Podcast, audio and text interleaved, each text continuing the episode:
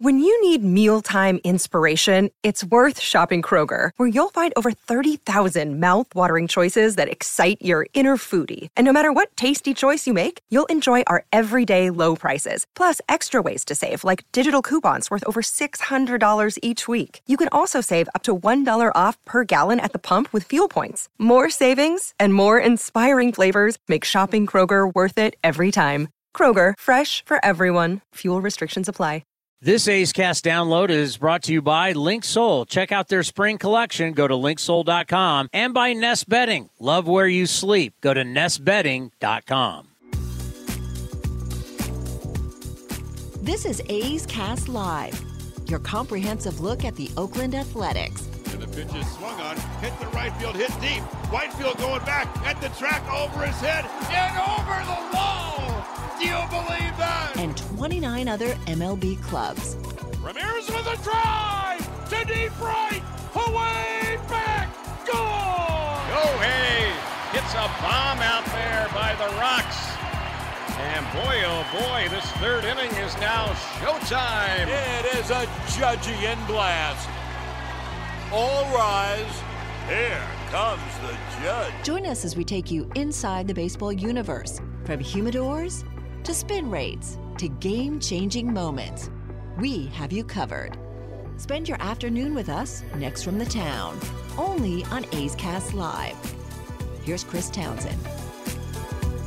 Well, good afternoon, everybody, and welcome to another edition of A's Cast Live. Isn't it hard to believe? It's June 5th. Unbelievable. I mean, it's summertime. My wife is out of school. My kids are getting out of school this week. I mean, this thing for as tough as this season has been at 12 and 49, this season has gone actually pretty fast. We got a great show for you today. Bill Moriarity, our buddy, is going to be by to talk a little bit about the A's minor league system. Who's coming? Who can help? When can they do it? Answers we need to find out. Uh, Derek Shelton, manager of the Bucks, friend of the program. Derek Shelton is going to be here at 2.30. And then Vince Cotroneo. Well, I guess, Commander, since he's doing uh, since he's doing TV, he's got time to stop by. He doesn't have his radio duties to do. So we'll have Vinny on the program. Uh, the Commander is back home. He is in Pittsburgh as the A's continue this long road trip, a three game set from PNC Park. Can you show? Yes, I can. Let me. Uh, so here is I created the whole new camera style for it too. Uh, hold on, let me. Uh, here we go. So that's what. Uh, here's what we were looking out at. You're looking live at Pittsburgh, Pennsylvania. As my old broadcast partner Brent Musburger would say, you are looking live. Yeah, that's downtown Pittsburgh. That's the Roberto, Clemente Bridge, which we couldn't go across today because they're doing construction on it. But if you look at the bridge behind it, is the Andy Warhol Bridge, which we were able to go across. There's the convention center, the hotel we're staying at. You won't be, able, you can't really see in the shop, but it's the Fairmont. It's, it's been a, it's been a great trip. I got here, I got to Pittsburgh on Saturday um, but I've been in the area since uh, let's see, I've been here since Thursday night. So it's been a, it's been a good time seeing family and friends, and can't really complain. Well, put the shot back up. No one wants to see you. We want to see the shot. I want to see it. And okay, here you go. Wait, sorry. There we go. That by far is the best view in baseball. I, I don't know how. I mean, I know people in San Francisco are very arrogant, and people in the Bay Area are very arrogant about how great the Bay Area is. It's why we live here, but we are pretty arrogant. That blows San Francisco away. 100. That blows anything away. I completely agree. I mean, I, I love, I love, I love Seattle's ballpark. I've been to basically every ballpark. Um, no, nobody's view. Now, obviously, you're really high up. It's one of the higher press boxes. Yeah in baseball and in sports. So you don't you don't see all of this when you're down like behind home plate. But if you're up in the you're up in the cheap seats, this view is truly truly Detroit has a great view. There's certain cities that have great views. This is unbelievable. Yeah, it's it's been a great, and the weather here has been great, except for Saturday when I actually came to the game to see the Pirates play the Cardinals. The weather's been great because it rained that day, so the humidity rose and it was like muggy and just unbearable.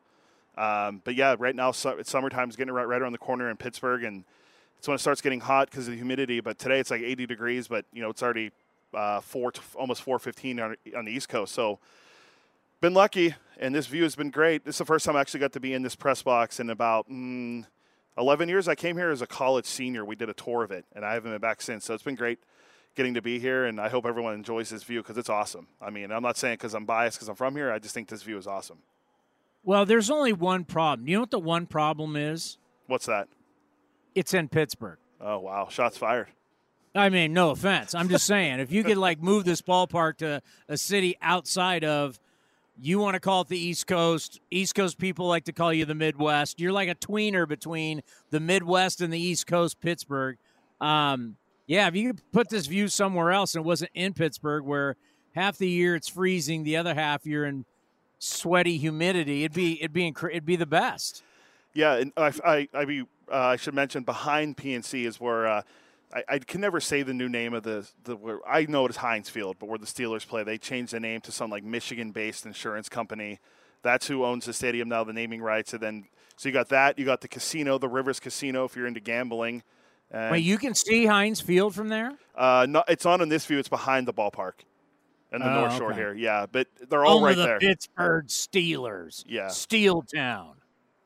So there you go. There's the uh, that's the view that we have of Pittsburgh. Uh, that's pretty incredible.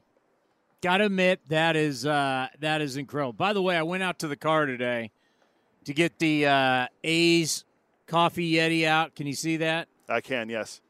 Or do the lights you can't tell? Uh, I can see it. I mean, I can see it. I don't know if our. Oh, I'll see what people on YouTube. I'm desperate. Saying. I'm. De- I need. I need some wins. So I went out, got my Golf Yeti. Yeah, I went out. The lucky Golf Yeti. Put coffee in it today. Usually in the car and on the golf course, uh, busted it out today.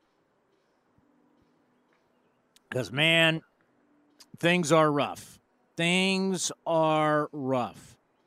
And I wanted to. Um, I wanted to start today because we you, did you get to see MLB now or did you just get to see clips? I just saw clips and I saw the the, the thing I saw was the Strasburg Rendon thing. Okay, there's something in so MLB Now, my favorite TV show. It's sad, but yes, it is my favorite TV show. Did a whole thing on Strasburg and Rendon and talking about eh, if you, I, I, reported it. God, what was that day? I had it on the broadcast for uh, Vince and Alex or Vince and Johnny, one of the days on the road trip. The Washington Post came out and it's very sad. It really, like, I don't view the Rendon deal as sad. I I I I I think Strasburg's is seven years, two hundred and forty-five million. You just were the World Series hero. You're staying with the team that everybody has wanted to bolt. I mean, has anybody really wanted to? Zimmerman stayed. I mean, Harper wanted out. Soto wanted out. Strasburg, I mean, um, what's his name in New York? Pitcher. Uh, complains. Scherzer. Scherzer. Scherzer wanted out. Everybody who's played there, other than Ryan Zimmerman, has wanted out. I don't know. I love D.C., our nation's capital. I think it's an incredible city, but I've always been there as a tourist, or I've been working some type of sports game. Uh, DC's great. I don't know what it'd be like to live there. Clearly, none of it. The top players don't want to be there. So Strasburg says, "I'm all in. I'm staying." seven years, 245 million. He has the thoracic syndrome, thoracic outlet syndrome deal, and it's nerve damage. It's weird to talk Daulton Jefferies. I mean, we haven't seen him in a while, but Daulton Jefferies, I remember Daulton Jefferies was down the left field line and he was just coming down and I walked over to talk to him and I mean it's scary when there when when you can't feel let's face it there's certain things you want your entire body to work but can you imagine if your hands like you can't feel your hands you're numb how scary that is I mean, nerve damage is a really, really scary thing. And Stephen Strasburg has been shut down now and probably career over. And the big news is they did, they didn't they didn't pay for insurance against the contract because they thought the premiums would be too high. That's called being cheap. So now they're paying all seven years, two hundred and forty-five million, and they're just going to have to wear it. The Nationals. And then talk about Rendon signing. His was seven years, two forty-five, also, right? Yeah, same deal. Just different teams, obviously. And he's been he's just been he's been either hurt or terrible. He's hit for no power. The only guy, the only thing he's hit or tried to hit was the fan at the A's game. I mean, that's that that's that's the only good contact basically he's made. Uh, if he made contact, just joking. But that I mean, he's he's literally done nothing. And there was something in this that just really shocked me. And it was a great, amazing point. The young lady who does, she's on the show that's in the midday, but she was on this, uh, Hannah Keyser. Yeah, correct. From Is that her Yahoo. Yeah, from Yahoo Sports. So she's telling a story, and this was the most telling story, and it really takes you got to bring it back to us, right? How do we bring this back to us? How do I bring this back to the A's? Well, looking at 14 straight road losses, 1 and 25 in day games, just 4 and 14 in interleague play. How do I bring it back to us? By the way, I have a new thing called the compete meter. I don't know if you know, but you know that yet, Cody. I don't. This is news to me. So I I, I got to see the team compete. This is what I want to see in June. I got to see competitive baseball.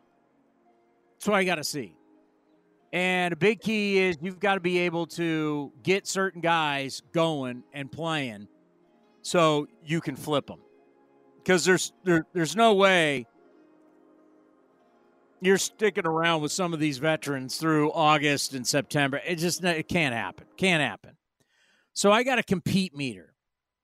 It's not going to be based on numbers. It's going to be based on the old eye test. Did they compete? Did they give me an effort? Because the first two games of this month was no effort. It was awful. It was embarrassing. Yesterday, the loss, they competed. So in my townie compete meter, the A's are one and two. But how do I bring Hannah Keyser's comments on MLB Now that floored me? It floored me what she said. And I don't get floored easy. How do I bring it back to us?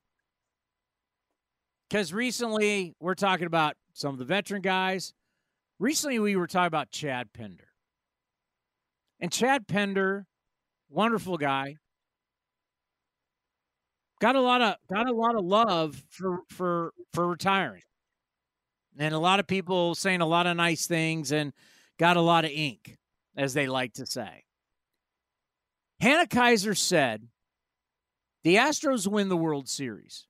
By the way, this is the team everybody's chasing. They've been to the ALCS six straight years.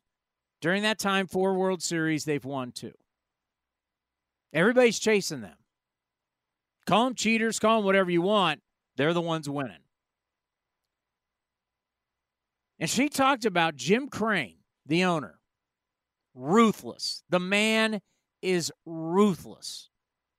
Absolutely ruthless. He's against everything that let's just say this. There's been a lot of um, talk about the haas family lately and how they ran the ball club. Yeah jim crane is not that. He's at 180 degrees from that. It's his business. He runs it the way he wants it and that's the bottom line. And does he care how people feel the outside perception Maybe, but he doesn't run his business like that. He runs it to win. And everything else will fall in line. So, bringing in Haas family, bringing in Chad Pinder, this is how I put it all for you. This is how I I I, I need to I need to connect the dots. Would would you say, Cody? Where am I going with all this? Yeah, uh, as they say to L. Letter, land the plane. Land the plane. she, Hannah Keyser, is on the field. Astros are celebrating. Champagne, interviews, hugs. We're putting on the shirts. We're putting on the hats. This is the greatest moment of our lives. Verlander's out there with uh, with um, Kate. Kate Upton. Kate Upton. God. Kate Upton. I mean, it's it's a celebration. She claims, and I'm not doubting her, I'm just saying she claims, I've never read the article. I believe there's an article out there, that she goes up to Jim Crane to talk about the Astros as a dynasty. Now, this is a man who's just won the World Series for a second time. This is the second World Series to to this is vindication. Because everybody was saying the 2017, oh, there was cameras. We all did. They're cheaters. It is what it is. But they've had to fight the baseball world and be called cheaters and act like they were the only ones cheating when they weren't. I've told the story about Jim Crane down at the AT&T. He plays in the AT&T down at Pebble Beach. For some of you who have no idea who that is or what that is, I, I, I, that shocks me, but it's a golf tournament. The PGA Tour comes to Pebble Beach and they play with celebrities and business people. It's a big event. It's been going on for a long, long time. Cody, where'd you go? Oh, it's moving cables behind me because there was a cable that just looked like an eyesore. That's what I was doing. Yeah, you do that. It scares me. It thinks we're, we're, we're on the air, right? Yeah, well, you're good. Okay. So Jim Crane goes on the morning show on KNBR.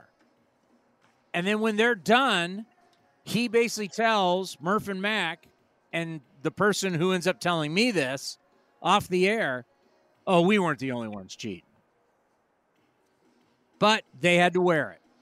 Baseball made him wear. So here this guy is, taking you back to the mindset of Jim Crane, who's won a second World Series. He's on the field, he's with his team. Vindication for everything that he has done, probably in his mind. He's a billionaire, so they think differently. And he's a ruthless billionaire. Hannah Keyser asks him about a dynasty. And part of his response is this that they've got a five year plan to be able to replace anybody here.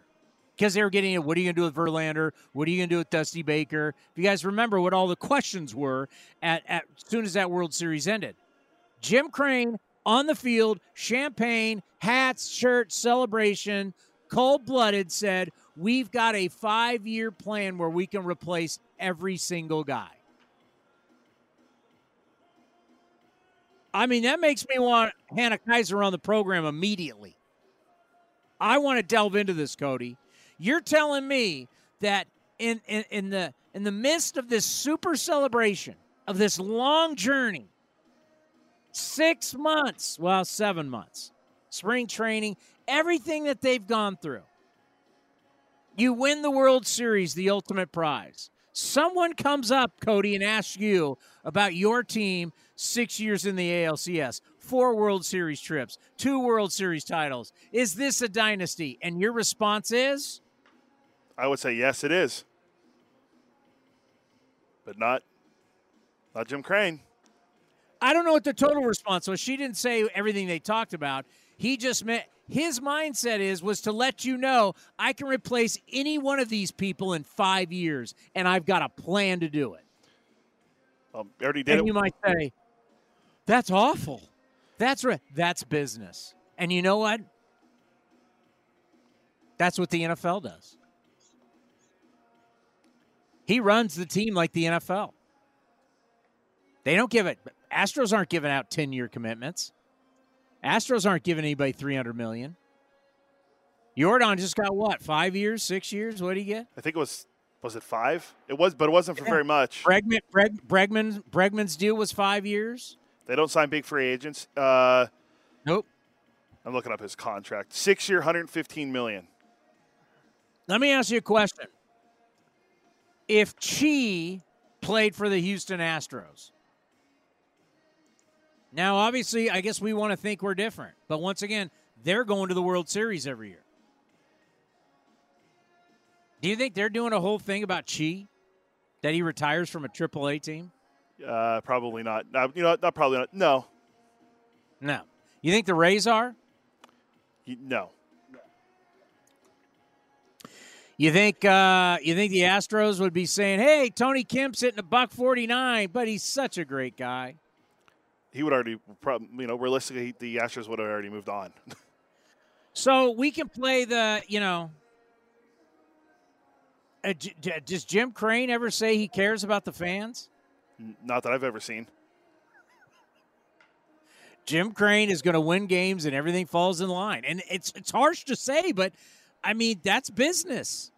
That's business. And that's the team that's winning. And I she said it. I was sitting on my couch literally what time is it? Uh, like 40 minutes ago, 45 minutes ago trying to get trying to trying to watch this and she said that and I my jaw dropped like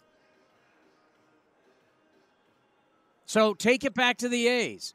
14 straight losses, one into You know what? The Astros did that. The Astros went this route, but they didn't they didn't go the route of let's still try and act like we're winning or we're trying to win. That's the only difference. They went dumpster fire. The Astros went full on dumpster fire and turned it around. You want to turn this thing around, you got to be ruthless. It's got to be ruthless business. And the Astros are literally, they got rid of their GM. They got rid of Verlander, won the Nat, a World Series team. Said bye bye to the GM, bye bye to the Cy Young Award winner. They let Gerrit Cole walk. They let Carlos Correa walk. I mean, we always forget is- they let Springer go too. We, I always forget about let Springer. walk. I mean, this is some ruthless, you know what stuff. It's ruthless. And I, I, I, didn't plan on starting the show like this today. But I mean, I just think about think about where Cody is in Pittsburgh, where they went 20 years of under 500 baseball. 20 years. They weren't ruthless. They were always we're gonna draft and we're gonna we're gonna we're we're we're, we're gonna bring guys up and okay. You got to be ruthless. You know who's kind of ruthless right now too? It's the Dodgers. The Dodgers moved on from guys that won World Series, the fans liked. I mean, we're a fan driven show, so it's tough for me to say this. But they don't, but that's how you got to win. The Astros run their team like a, uh, like an NFL team. NFL teams don't have guys. NFL, you know, when you have a star player in the NFL, unless it's a quarterback, what are you thinking, Cody? Three, five years? Yeah, that's being kind. I think with a lot of them. I mean, the Ra- look perfect example. How many years till the Raiders moved off Khalil Mack? He was not a quarterback. He was a generational talent. They moved on. How many years was it? How many years was Khalil a Raider? Four, if that. Three. It was the it was uh it was the first part. He, he lived out the first. God would have been four four years of his rookie deal. Yeah, and then he was gone, and then he got the big deal at the Bears. So yeah, you're right. There's these good. A lot of teams just move on unless you're a you know generational quarterback like a Mahomes and Allen, Burrow, you know guys like that. Astros have moved on from a lot of guys. The Dodgers have. I mean, the Dodgers have been drafted. Well, same with the Astros. They both have been drafting, developing so well, and that's why Yeah. they're so far up here, and everyone else is you know trying to catch up to them. Do you think the Rays are ever talking about a statue for a new ballpark? Uh, probably not. Well, who, well, hold on. Who would be their statue? I'm just saying they're never they're never worried about that kind of stuff. Yeah, if they, if they, I, I would say if they had to put a statue out of someone, mm, Longoria. They're not putting a statue. Of nobody. They don't do that. It's ruthless. They're ruthless. They're burning through guys' arms like it's nobody's business because they're ruthless. I, I just, it's just if you want to, if you want to be on top of this game, you better have an endless pile of cash and right decisions because obviously I can go to the standings today, and you want to go to all the teams that spent all the money because the Astros weren't, the Rays weren't. Let's look at all the teams that spent all the money. The New York Mets are 500. The San Diego Padres are 27 and 32. Remember when the Giants? I mean, Farhan Zaidi yesterday, the GM of the Giants. Is Bill here? Yeah, he's here. I was just going to tell you that. Oh, okay. Then I'll get to that in a moment. Let's, let's, let's bring Bill on. We're talking A's Farm. Bill, how are you? Can Uh, Bill hear me? I'm not sure. I'm not sure. I mean, he's there, but I don't know if he can hear you. Hi, Bill. Um, hold on, let me work on something here. All right. Re- Seems ridiculous, but I watch it so you don't have to, or I listen to it. I get up on Sunday morning and I listen to the front office so you don't have to. Farhan was on there. Here, let, let me uh, let me try Bill again.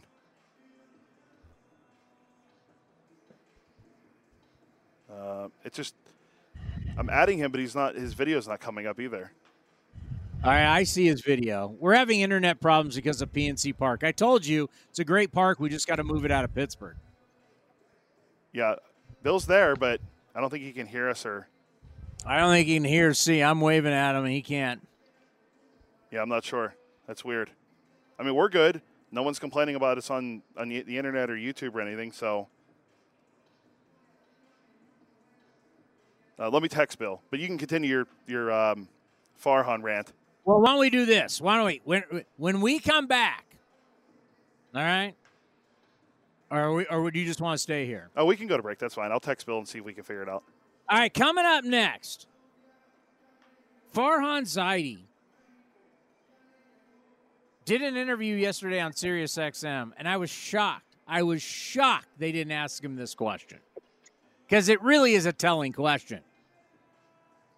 They didn't. And, They didn't. And you look at the teams that spent money. Where are they? We'll talk about it next, right? Hopefully, have Bill next, right here on A's Cast Live.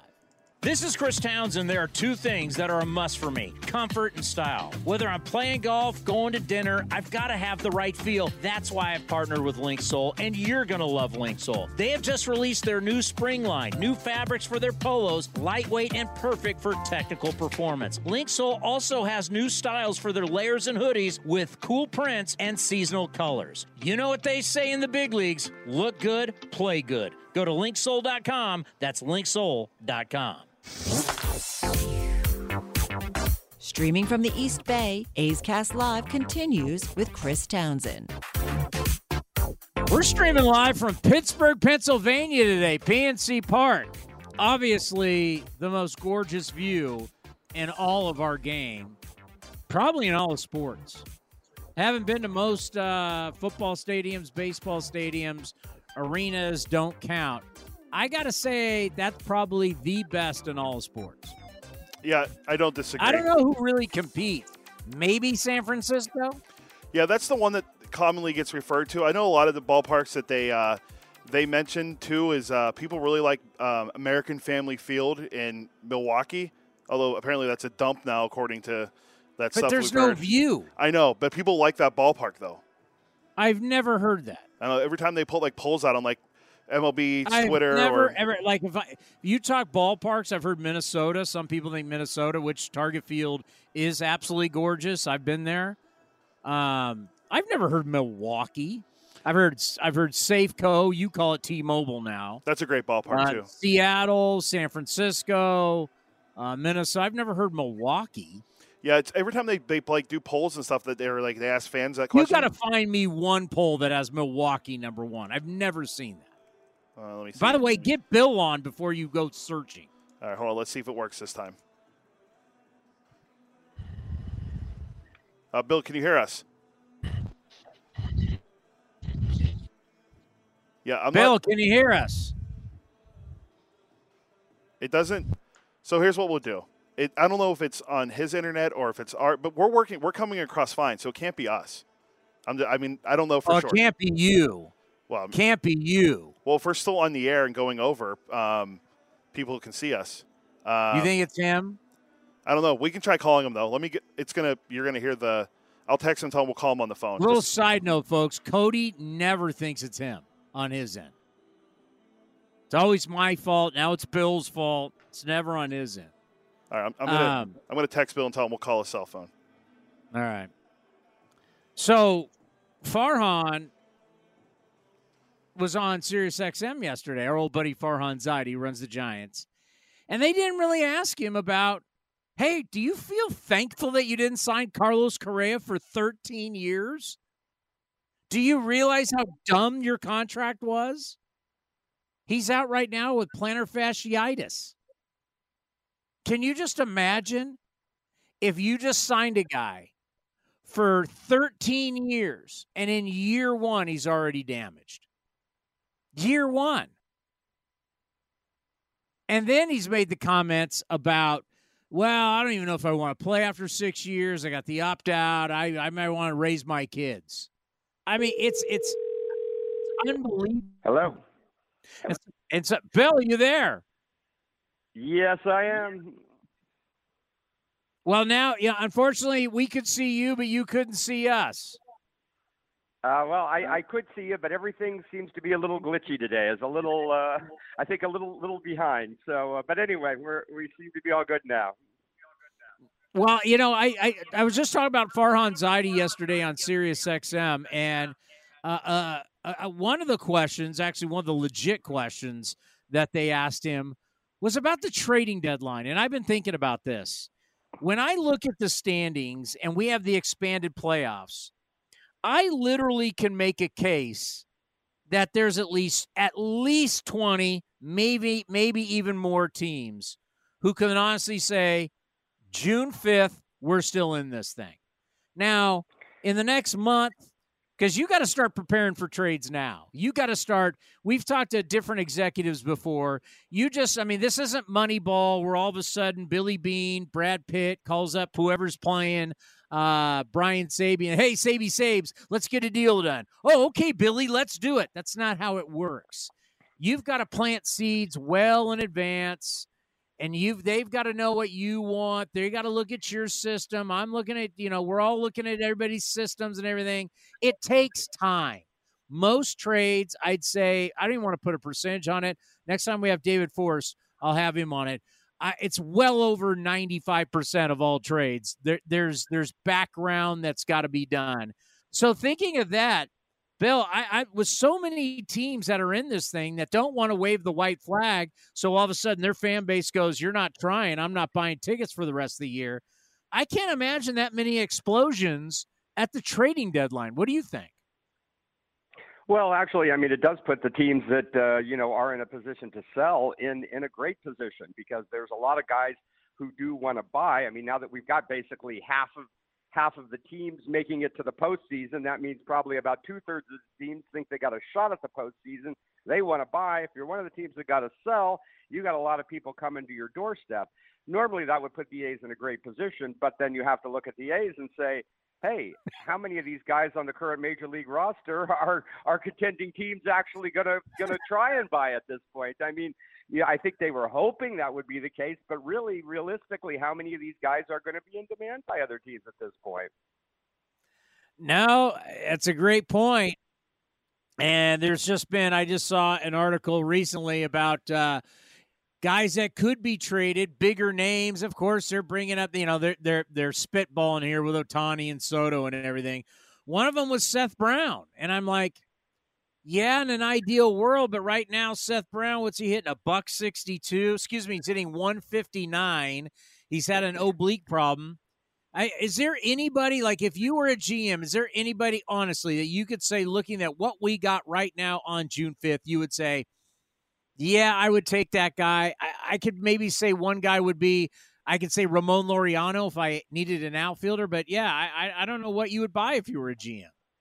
Uh, well, exactly, and and also the question is, you know, how much return are, are any of these guys really going to bring the A's? I mean, how much return is Ramon Laureano going to bring you? You know, maybe a, a low-level uh, minor league prospect, you know, uh, but he's certainly not going to bring somebody's, you know, uh, high-level prospect back in return. So I think that's the problem. I mean, they were hoping to be able to, I think, probably consider dealing guys like Jace Peterson, Aledmys Diaz, Jesus Aguilar, all these guys they signed in the offseason. They figured, well, we can flip them at the trade deadline if yeah. we want to as well. You know, but at that point, but at this point, you know, that's not really going to bring you anything of substance either. So, I mean, I think they're kind of stuck. I mean, they're they're, they're just not going to get much for any of these guys. I think if there's anything they can get for any of these guys, they'll probably take it. And like I said, if Seth Brown was hitting over 160, I mean, he might be valuable to somebody. But how many people are going to, you know, uh, give you much for a guy that's hitting 160 and has a lingering, uh, nagging uh, injury issue? Um, you know, I mean, something to consider. You know, what if the A's wanted to consider flipping someone, say, like Brent Rooker, who got off to a great start, but now is oh. struggling a bit. Maybe he still holds some value in a trade. Maybe oh. that's something they might consider doing. Um, but you know, nobody else is going to bring them anything. So, um, so you know, I, I don't know what much they can do except start to bring up some more kids in the second half and give them a shot. And there are plenty of guys at uh, at uh, AAA as well as even Double A at this point. I think that's where the future lies. I don't think they're going to be getting any key pieces for their future back in trade deadline deals this year, probably. You're not going to like this slash line for Brent Rooker. Last 12 games. Here, let me do this. I just want to do this real quick. Last 12 games. Are you ready? Mm-hmm. Last 12 games, he's hitting 128. He's got a slash line 190, 175. That's for an OPS of 363, 17 strikeouts, and one RBI. So a 363 OPS, a 128 average, 17 strikeouts in the last 12 games. That's yeah, you know, and and and you know the A's, you know, have in the past traded guys when they feel like, okay, you know, we've kind of got something out of them, and now we suspect uh, maybe we've seen the best, and maybe they still have some value. So that's why I say a guy like Brent Rooker. I mean, I don't know what the A's internal assessments are. If they think he can turn it around and get back to the player he was at the start of the year, or if they think, oh, well, maybe that was a little fluky, and this is really more likely the player he's going to be. He's going to revert back to the mean, you know. But maybe he's still holding some value based on that hot start, and maybe we could get something for him. Just knowing the way the A's think, I could see them potentially making that assessment if indeed they think they can get something for a guy like Brett Rooker. Um, you know, but we'll see. Again, I just don't think they're going to be getting many top level, uh, high, really high level prospects back at the deadline based on what they've got on the major league roster at this stage of the game, anyway. All right, in my scorebook, we call it the Bible here because it's got all the information you need.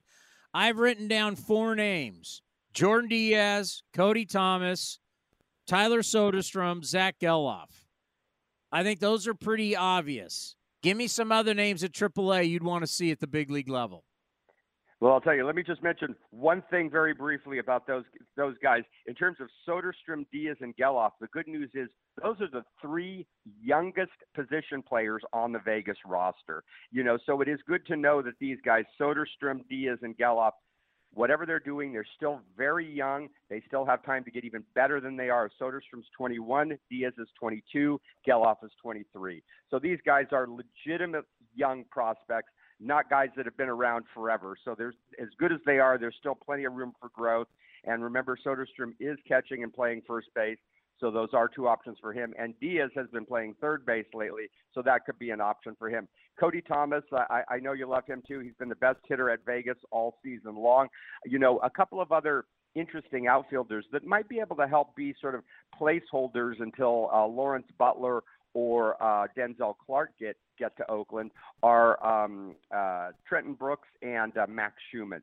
Trenton Brooks has actually got a uh, he was signed as a minor league free agent in the offseason, very much a Cody Thomas type. Left-handed hitting outfielder, been around a while. I think he's 27, but he's got an on-base percentage over 400. He's been hitting just as well at Vegas as Cody Thomas has. He's even been doing a better job of getting on base. Another guy who's finally getting a real shot at AAA is Max Schumann, very versatile infielder and outfielder who's been stuck at Midland, and um, he's finally getting a real shot at Vegas, and he's hitting over 300 now. Schumann can play all three outfield positions, can play every infield position. He's basically played everywhere but, but catcher and pitcher. And um, wow. again, getting a chance now at Vegas, and he's hitting over 300. Um, you know, in Midland, he had an on base percentage of over 400 most of the time he's been there the last couple years. Got a lot of speed, can steal a lot of bases. So I, I, you know, I see him as being a possible you know, versatile utility guy that they can plug in until some of the some of the other top prospects, maybe who are in Double A, are um, are available as well. But there's plenty of guys down there at Double A, like uh, like I mentioned, uh, Butler Clark, um, uh, not that far away. Also, Daryl Hernandez, the 21 year old shortstop youngest position player at Midland, is hitting I think 335 right now. Um, so that that's always good to see. And then we've still got Brett Harris down at, at, at third base in Midland that we all love, and uh, we're waiting for him to get a shot at uh, at AAA or. Uh, maybe he'll just skip AAA entirely and come straight up to the big leagues. We'll see. But I think those are some of the guys who are who are the most likely guys to be taking uh, taking a place in Oakland before long. Now it's very interesting. I don't know if you saw it. We actually got finally got a little plug from MLB.com here on A's Cast because we're. I mean, if you want to hear from the manager, if you want to hear from the GM, this is the only place. This is where they show up on a consistent basis. They can show up in other places, but on a regular basis, this is where you're going to get the GM. This is where you're going to get the manager. And on the David Forst show, I asked him about going double A to the big leagues and it's been a long time, but he said he wouldn't rule it out. Next thing you know, Martin Gallegos picked it up for MLB.com and gave us some love. It's one of the reasons why you need to listen to A's Cast Live and listen to A's Cast. But yeah, I mean, he might be open to it. So when you start talking about Brett Harris or Butler or Clark. I mean, Butler wowed everybody at spring training. Or knowing how conservative our front office has been over the years with this type of movement, Will you be shocked if guys go from double A to the big leagues? Uh, well, first of all, by the way, I did see everybody picking up on your David Forst quote. So um, everyone, everyone was definitely notice, noticing that. That's for sure. But you know, to be honest, yes, I would be a little shocked. I think in terms of the guys at AAA, the only the if one guy was to make that leap, I think the most likely one would be Brett Harris because you know Butler is still, I think, 22. Uh, maybe Clark is 23. Hernandez is 21. You know, none of these guys have even had, um, you know, a full season in Double A yet. Um, Harris, um, you know, has spent much more time at Double A. He's a little older. He played, um, you know, a lot of college ball. Uh, he's a guy who's a little more experienced at Double A. So if it was to happen, I think Harris, the third baseman, would be the most likely guy who could be in a position to go straight from Double A to the major leagues. But I still would be a little surprised to see it. You know, they've been having Jordan Diaz play third base at Vegas, and I think yeah. that's the only thing that's keeping uh, Harris down at Midland at this point. It'd be great to see him get a little time in Vegas, but I think right now they're trying to see how Jordan Diaz can look at third base so that, you know, maybe they could consider plugging him in at third. And then you've got Gelof at second. And then you've got Soderstrom, who could bounce between catcher, first base, um, DH. You've got Noda Langeliers in there, but there's still room for an, another guy like Soderstrom in that catcher, first base, DH mix a little bit, um, which is why they're still keeping him, you know, uh, spending some time behind the plate. But um, you know, if for any reason they decide that they do want to bring a guy up from AAA, I think Harris would be the most likely uh, call at this point. Well, hey, here's a reality, Bill. If you can hit, we will find a spot for you. If you can hit, we're I mean, kind of like what we're doing right now with Ruiz. Ruiz is not a great center fielder. We already know he's not a great infielder. That's why they moved him to outfield. And, you know, we, we just see some questionable decisions that are made by Ruiz, but doesn't matter, right? Ruiz can hit and he can steal bases. If you can hit and you can be productive, we're going to find a spot for you. And that's where, when you said Diaz has been playing a lot of third, but Brett Harris is the future, that makes me go, whoa, what are we doing here? Uh, that's interesting because you're like, okay, Gelof now goes from third to second. He's now the second base future. I, Diaz, it's kind of the problem we've always had with him. It's like he's a young stick, but nowhere to put him. I mean, we'll find somewhere you hit, but that's kind of the problem, right? Is we haven't been able to find a spot for him. Yeah, no, I mean it's kind of like the old days uh, with Renato Nunez. You know, it's hard to find a, a permanent landing spot for him most of the time he's been with the A's, he's been playing second. But Gelof really does look like the second baseman of the future. Gelof's got a an on base percentage over 400 at Vegas right now, um, and like I said, he's still just 23. So you know, Gelof looks like he's probably going to be a pretty solid option at second base going forward. So you got to do something with Diaz. Um, but you know, it's it's good to have multiple options at these positions because not everything plays out like you hope or like you expect. You know, if you've yeah. got if you've got Harris at third, Gelof at second, you got Diaz who can bounce around. Well, if one of these guys just doesn't pan out at the major league level, then maybe that's where Diaz ends up slotting in, is wherever somebody you had high hopes for doesn't end up working out. That's where he'll get his opportunity. You know, I mean, things can change very quickly in, baseball. So someone you expect to be your savior, you know, might end up, uh, you know, not being very useful at any given point. Anything could happen, injuries, whatever. Um, as you mentioned, some of these high-profile guys uh, earlier in the show you were talking about too. Um, you know, uh, and uh, Anthony Rendon. These guys don't always pan out as as you hope. So it's good to ha- good to have some options.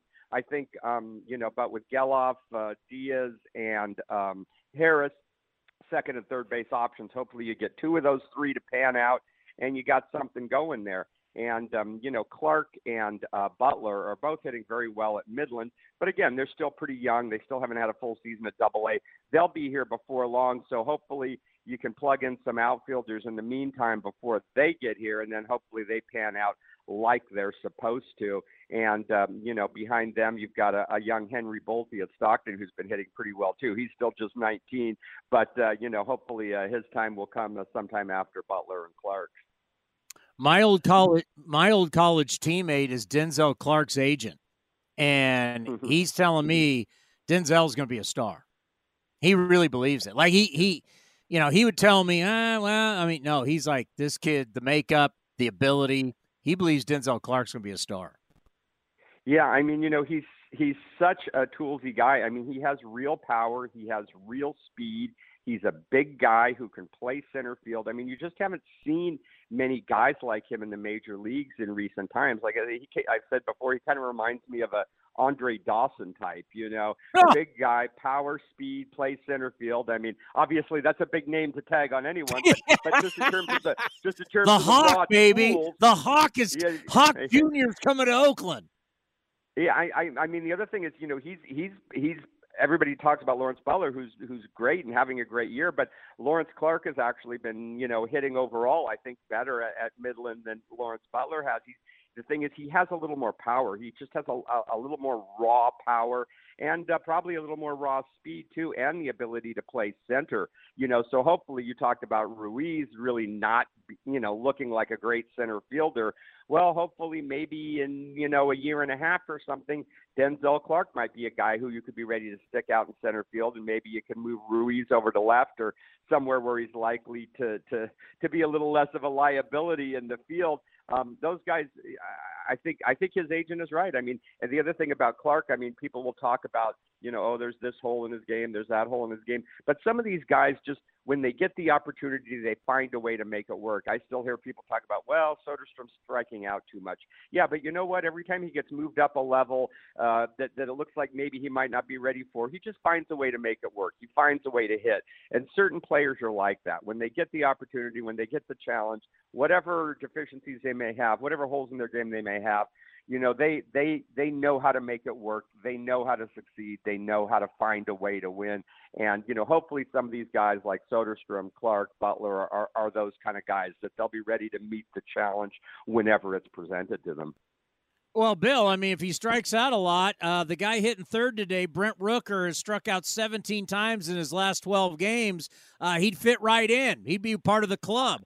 Uh, speaking of Andre Dawson, just for all the kids, uh, Hall of Famer, Rookie of the Year, MVP, eight time All Star, eight time Gold Glove winner as an outfielder, 438 home runs, 1,591 RBIs, a career OPS of 806. The Hawk Andre Dawson played all the way till he was four. He started in Montreal on the bad turf his first year uh, got 24 games in at 21, played all the way till he was 41 years old. Truly one of the great players if that's coming to Oakland. All right, let's flip from position players. pitching, man. Oh, Bill, we need some pitching.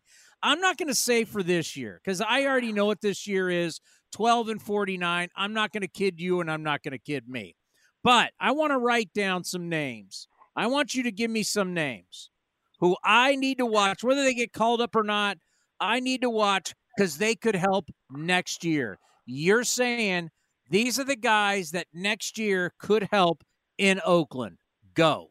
Okay. Well, first of all, we're going to skip right over AAA because, to be honest with you, everyone, uh, you know, with any great promise there has already had a shot. You know, I mean, the, yeah. most high-profile That's guys fair. in AAA are probably uh, Kyle Muller, who you know has given up, uh, I think, uh, well, he's got an ERA of nine after his first two starts in Vegas. So um, I think he's given up three home runs in his first couple starts there. So that's a bit problematic. They're going to get Adrian Martinez back in the rotation there. So it'd be interesting to see what Adrian Martinez can do. You know, perhaps Adrian Martinez could be an option going forward um, in AAA, but otherwise, not too many AAA starters to look at it. But if you drop down to to AA Midland, I think Joey Estes is a guy to really keep an eye on. He came over in the Matt Olson deal last year from Atlanta. Joey Estes is just 21 years old. That's that's very young for um, the AA Texas League, and he's probably been the most consistent pitcher there at Midland this year. Um, in his last few starts, I think he's just given up maybe two runs over his last three starts. I think he had struck out, um, you know, an average of a batter per inning over his last few starts. And again, young guy at 21. He was also probably the most consistent starter at Lansing this year. Hasn't had any injury issues, which is which is great to see considering so many of these pitchers do. So Joey Estes would be a guy to keep an eye on. Uh, also at Double A, uh, Ryan Cusick has uh, gotten a little yeah. bit back on the beam this year. He's remained healthy, which is good. He's had an ERA around three last I looked. Um, the only issue is he is still walking a lot of guys. I think he's walking about six guys per nine innings. Uh, again, that wouldn't uh, be so unusual on the major league staff. Um, but somehow he's managing to um, limit the damage, and he's kept his ERA at a decent level all year long. But I think Estes and Cusick. Unfortunately, JT Ginn is back on the uh, injured list there at Midland. Uh, seems to be a continuing string of, of problems there. Another guy who was just called up to, to Midland that a lot of people don't know about, I think he was maybe a 17th round draft pick a couple years ago, is right hander Blake Beers. Um, he started out last year great at Stockton, um, performed well at Lansing, got off to a good start at Lansing this year, and has been called up to uh, Midland. Uh, A's minor league pitching coordinator, Gil Patterson, I talked to him recently, and he said that Blake Beers' slider could play in the major leagues right now. He's got a major league slider, and as you know, the slider has become a really, really common, effective weapon for a lot of major league pitchers and people have told me that uh, besides Gil Patterson as well, that Blake Beer's slider is a major league slider. So he's made it to Double A now, which is good to see. So hopefully, uh, hopefully he might be another guy worth keeping an eye on. So I'd say those three names at uh, at Midland right now would be uh, good to watch: Joey Estes, Ryan Cusick, and Blake Beers. Oh, I'm going to mention one more guy at Double A too. All right. He came over in the Sean Murphy deal this offseason. What probably the least mentioned name, Royber Salinas. He is uh, actually leading all A's minor league pitchers in strikeouts, and he's he, you know he's striking out just uh, guys at a phenomenal rate. Again, fairly young, you know, a little raw, but man, he has the stuff. Again, if you're leading, um, you know, your new organization in strikeouts, that's always a good way to put yourself on the map. So uh, I would add Royber Salinas to the list of guys at Double A to keep an eye on as well. By the way, if Beers gets to the big leagues, have his agent call me. I think I can get him a sponsorship deal. Yes, you you you, pro- you probably can. I think uh, maybe he and Eno Sarris could work together on something. I I I I, I have plenty of connections inside the. Uh, uh, the, the beverage industry in the Bay Area. If he gets here, I can get him a sponsor. We'll have the beers show brought to you by, and you name it. I think I can. I think I can get that sponsored. I, I, think we can confer, foresee a promotion. Beers for beers too. Perhaps uh, you know every time you strike somebody out, we get a discount on beers at the stadium. like if beers is uh beers is pitching, it's like two dollar beer night. exactly, exactly, exactly. Yeah. I, I, I love it. I love too. it. Sure All right, give me some. You know that. what? Things are things are down. You know that, Bill. Things are tough. We're yeah. we're we're looking at we're looking at a rough stretch here. You know, everything I, I show people all the time, all the notes that I get every single day. I show them the notes. I mean, the notes are. You know, I'll just give it to you real quick. The A's with a loss tonight would become the second fastest team since 1900 to reach 50 losses. Uh, they're on pace for 130 losses, which would be the most in modern history. The 1962 Mets had 120. The run differential is mine. They're on pace for a run differential that's just unbelievable. Right now, the run differential is minus 212. The all time record is minus 349. So you got, by the way, haven't homered now in 169 plate appearances. A lot of negativity, Bill. Send me out with something positive. Give me well, build me up on this Monday to start our week.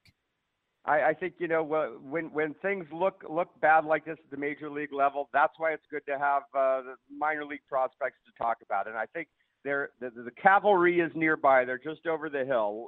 Like we discussed a little earlier, you've got three of the A's top hitting prospects are at AAA right now, and they are all performing well, and they are the three youngest hitters on the Las Vegas roster. You've got 21 year old Tyler Soderstrom, 22 year old Jordan Diaz, 23 year old Zach Gelof. Soderstrom now has 12 home runs. He's tied for the team league. I think there's only I think there's fewer than 10 guys in the entire Pacific Coast League who have a dozen home runs. Tyler Soderstrom is one of them. On top of that, he's also got 14 doubles. So the guy is really showing the ability to power the ball. He hit two home runs in the same game last night. Soderstrom is the real deal. He's got some real power potential. And you know, if you got a guy who can put it out of the park, that can change things for a team pretty quickly. So he's right there. If you're not happy with the job uh, Shea Langeliers is doing behind the plate, um, you know, we, Soderstrom can catch. He can play first base. He can DH. So he's right just a step away. Like I mentioned, Jordan Diaz, he's had a couple of looks. Now he's playing third base. Third base has been a bit of a black hole for the A's for a couple seasons now since Matt Chapman's been gone. There hasn't been a whole lot happening at third base. Jordan Diaz is hitting, I think, 330 at AAA right now. Again, just 22 years old. So even if he's shown some weaknesses at the major league level, he's still young enough to learn and adapt and adjust. And then Zach Gelof, 23 year old second baseman. He's got an on base percentage of over 400. He's been hitting really well at Vegas lately. So if you can just imagine, you know, a power hitting Tyler Soderstrom in the lineup, a second baseman like Zack Gelof who can get on base, unlike A's current uh, second baseman, and uh, maybe a Jordan Diaz who can put his bat on the ball pretty consistently and can make some pretty hard contact at third base. You get those three guys into the mix, that could change the complexion of this team a whole lot. So hopefully that's something that we can look forward to in the second half for the A's and uh, maybe keep them out of the record books before the season is through. You know, I, I agree. There's one thing I don't agree with you on, but I agree with everything there. I, I think the younger guys would come up, bond together. They'll lose together, but they'll figure it out. And young guys come ready to rock. They'd come ready to rock every single day like sponges, and there's something special about it. They would start to win together. They'd start to figure it out. I'm ready to see it. Where I disagree with you is – are you trying to say that Vimael Machin was not our Brooks Robinson? Is that what you're trying to say at third base? yeah, well, well, I mean, you know, it's a debate between he and Sheldon Neuse, which one is uh, more qualified for the Hall of Fame. I'd say. I, uh, I, I, can go back. I can go back and find audio of you saying Sheldon Neuse is the next Mike Schmidt. I think I can go back and find that. well, it, it, if you could find that, uh, you, you, will be eligible for the Hall of Fame, I think. Uh, but and, and remember, right behind these guys that I was just talking up to, we've got Lawrence Butler and Denzel Clark. They're not far away, so you know there there are plenty of things to look forward to. Hopefully, like you said, if some of these guys can come up together in the second half, it also brings a yeah. sort of fresh energy. You know, they come up together, they're young, they're hungry, they're eager, they're excited you know, it can give the team a whole fresh outlook in the second half. So hopefully the A's aren't too conservative about this, you know, and they, you know, they, they, they get these guys moving, get them in the system, get them going, get them learning at the major league level so that hopefully by the time next season's ready to start, you know, these guys have already, you know, got, got a few games under their belt and ready to perform at the major league level. You're fantastic, my man. Absolutely fantastic. And once again, thank you every for everything you do for us here at A's Cast. I love listening to you. Uh, your podcast on A's Cast, it's uh, second to none, keeping us updated on everything going on in the A's farm. We'll talk soon. You be well. All right. Thanks a lot, Tony. Talk to you soon. Yeah, Bill's great. Bill is great. And I, and I'll throw something else in there that if they came to me and they said, "Okay, what are we going to do here? I would say, will you stop catching Soderstrom? Okay? Stop. Because right now, you have found a guy, as of right now, unless something changes, you have found a guy who can play first base. Not saying that Noda is for sure the future. I just, he's somebody that I want to see. Noda is very good defensively. Noda obviously has a terrific eye. That's why he has such a great on base. We got to get him to pull the trigger a little bit more on some quick pitches and drive the baseball. But you like what you see. And let's just say Noda is the guy. Now what? Get Soderstrom out in left field. This is a guy that everybody said is a terrific athlete. He played shortstop in high school. Now, I know that's not saying much. A scout would laugh at that, but no, he's pretty athletic. Everybody says for his size, he's a pretty. And when we got to see him, Cody, at spring training, he looks like an athlete. He doesn't look like a dump truck catcher. He looks like an athlete. He can play. I mean, even Langeliers has told us, yeah, I can play athlete. I, I can play outfield. I'm an athlete. He can run. So I would, I, this whole, I mean, the catching, everybody's catching. It's like, geez, look, but what are we doing? You have no outfielders. A, a good example that I can think of, and I just heard it this weekend, and it ties into tonight's game with the Pirates and the A's the Pirates' number one draft pick from the 2020 season was Henry Davis, who they took out of Louisville 1 1. And they, their number one prospect right now, hitting wise, is Endy Rodriguez, who's also a catcher. So you got two catchers that are hitting well. Davis has come moved to AAA. So Rodriguez is the primary catcher. Where do you think they're going to start having Davis play? Somewhere not catcher. Corner outfield, because they want to get. I mean, it, seriously.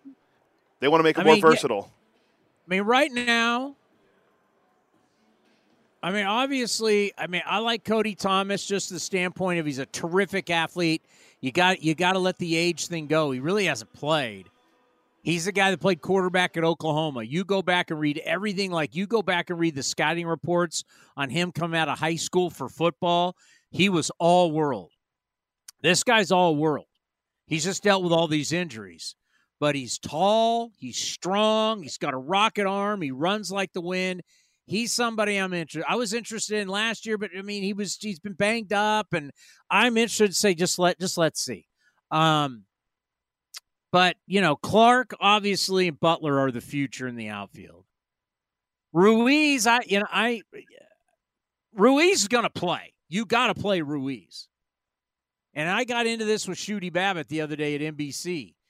Um, I've watched enough I mean, did you? I don't even know. Did you see the play yesterday out in right center on uh, Joey Wendle's double? I did not know. Yeah, it was. He just doesn't have instincts, and he doesn't take good routes, and he throws the ball. I mean, he's just. I mean, there's a reason why he's the worst rated. Is he still the worst rated outfielder in baseball?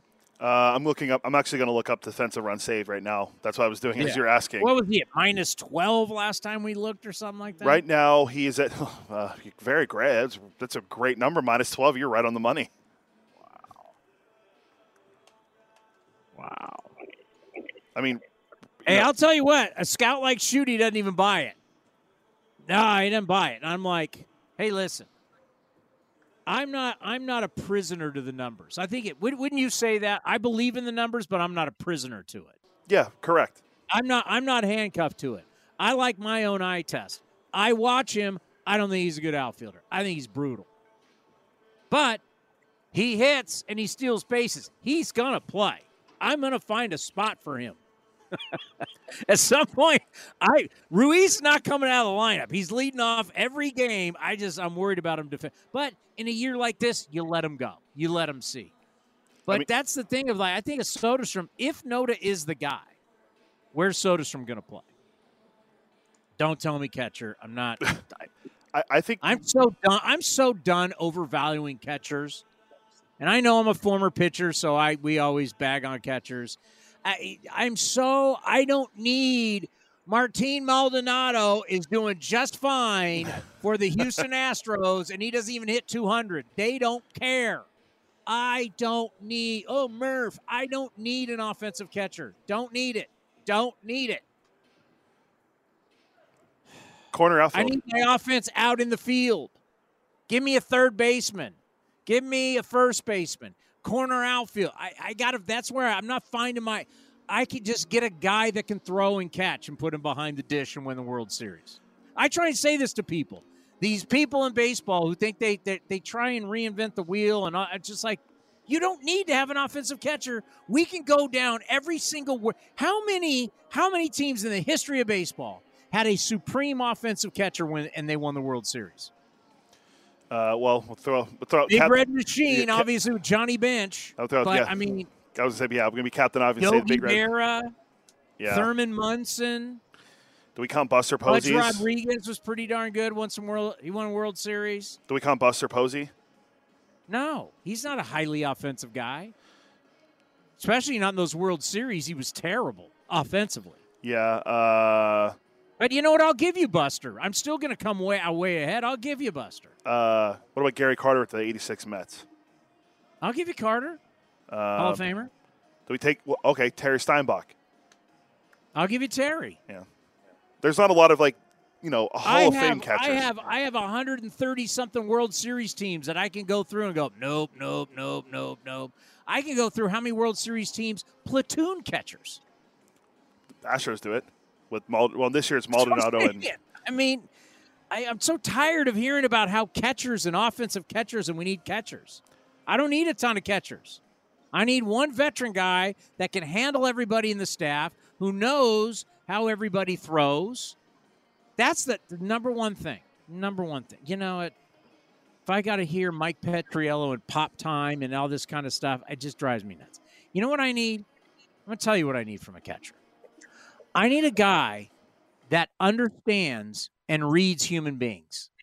That's the number one job of a catcher. Ray Fosse and I talked about this all the time, and you know how much Ray Fosse meant to me in my life. There's Ray. Where's Ray right here? The catcher has got to read and understand people. He's got to know every single guy on the mound. What is he good at? What is he not good at? How, how, how does the guy react under pressure? Too many times we're worried about what the catcher, oh my God, look at this guy. He can throw and he can hit and he can do all this. And the guy's a rockhead behind on plate.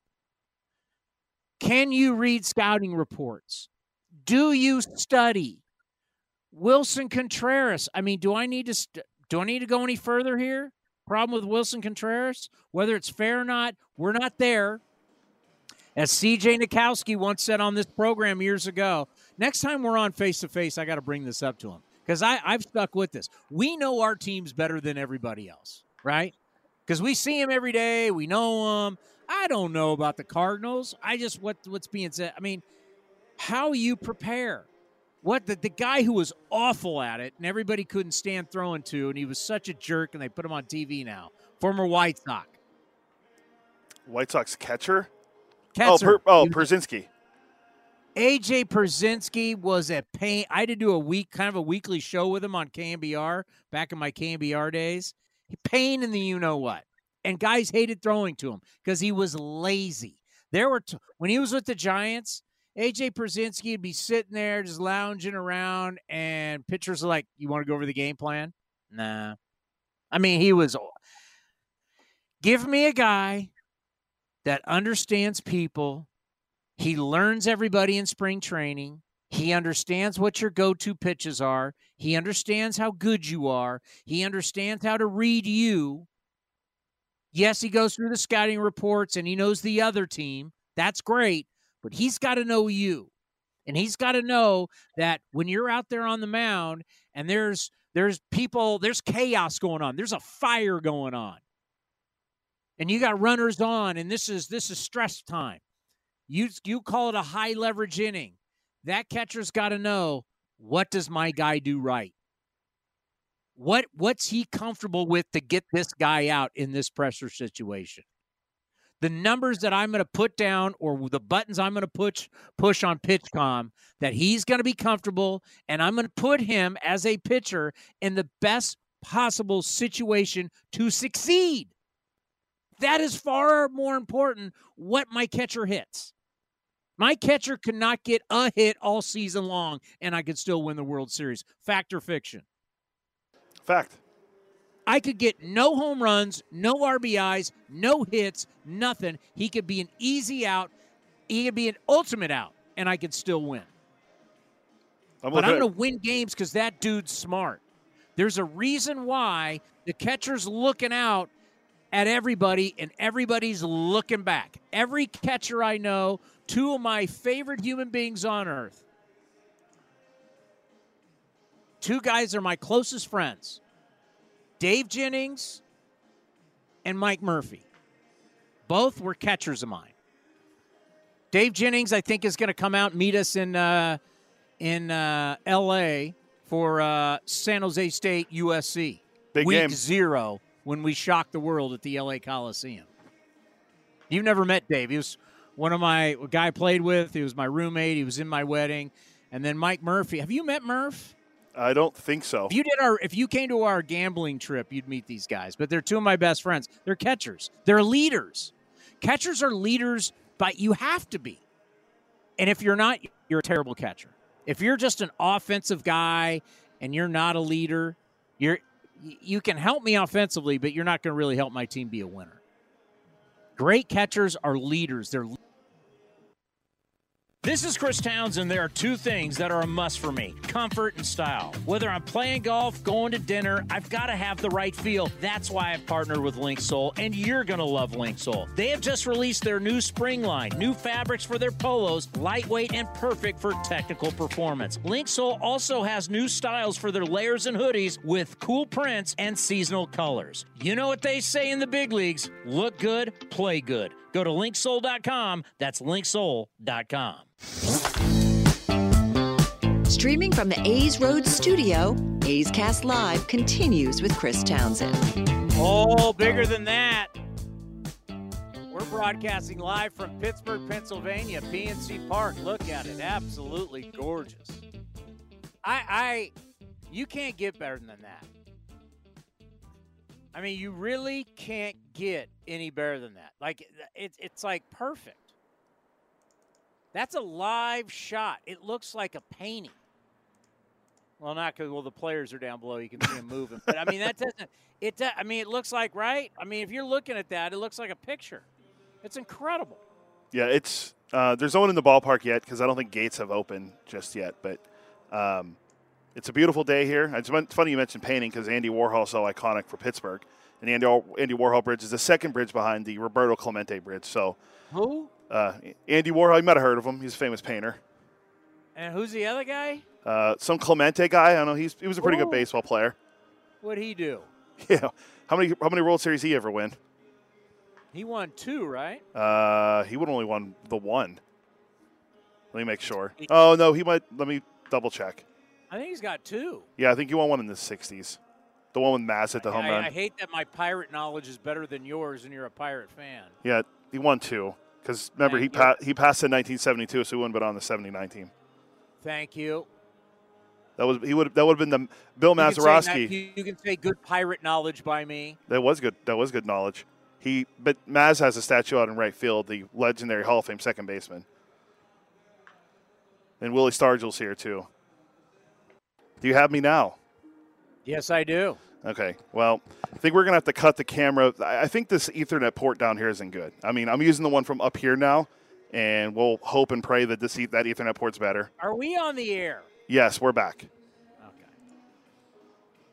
Technical difficulties today from PNC Park, but stuff happens. Derek Shelton's coming on, right? Correct. He should be here shortly. And if for some reason we have an issue with the video, um, I have his direct line, so, I So will. we, we we had him on. Was it this winter meetings or the winter meetings in 2019? Um, it was Oh, it was this oh. most recent one. Did we have him in 19 or? No, it was this most recent one we just did in 22. Oh, yeah, because he wasn't manager then in 19 when we were there. If he uh, was he? I think his first year was the COVID year, wasn't it? Yeah, but he would have been hired then, I think. So yeah, he would have been the manager, but we didn't get him. Let's see. Da, da, da,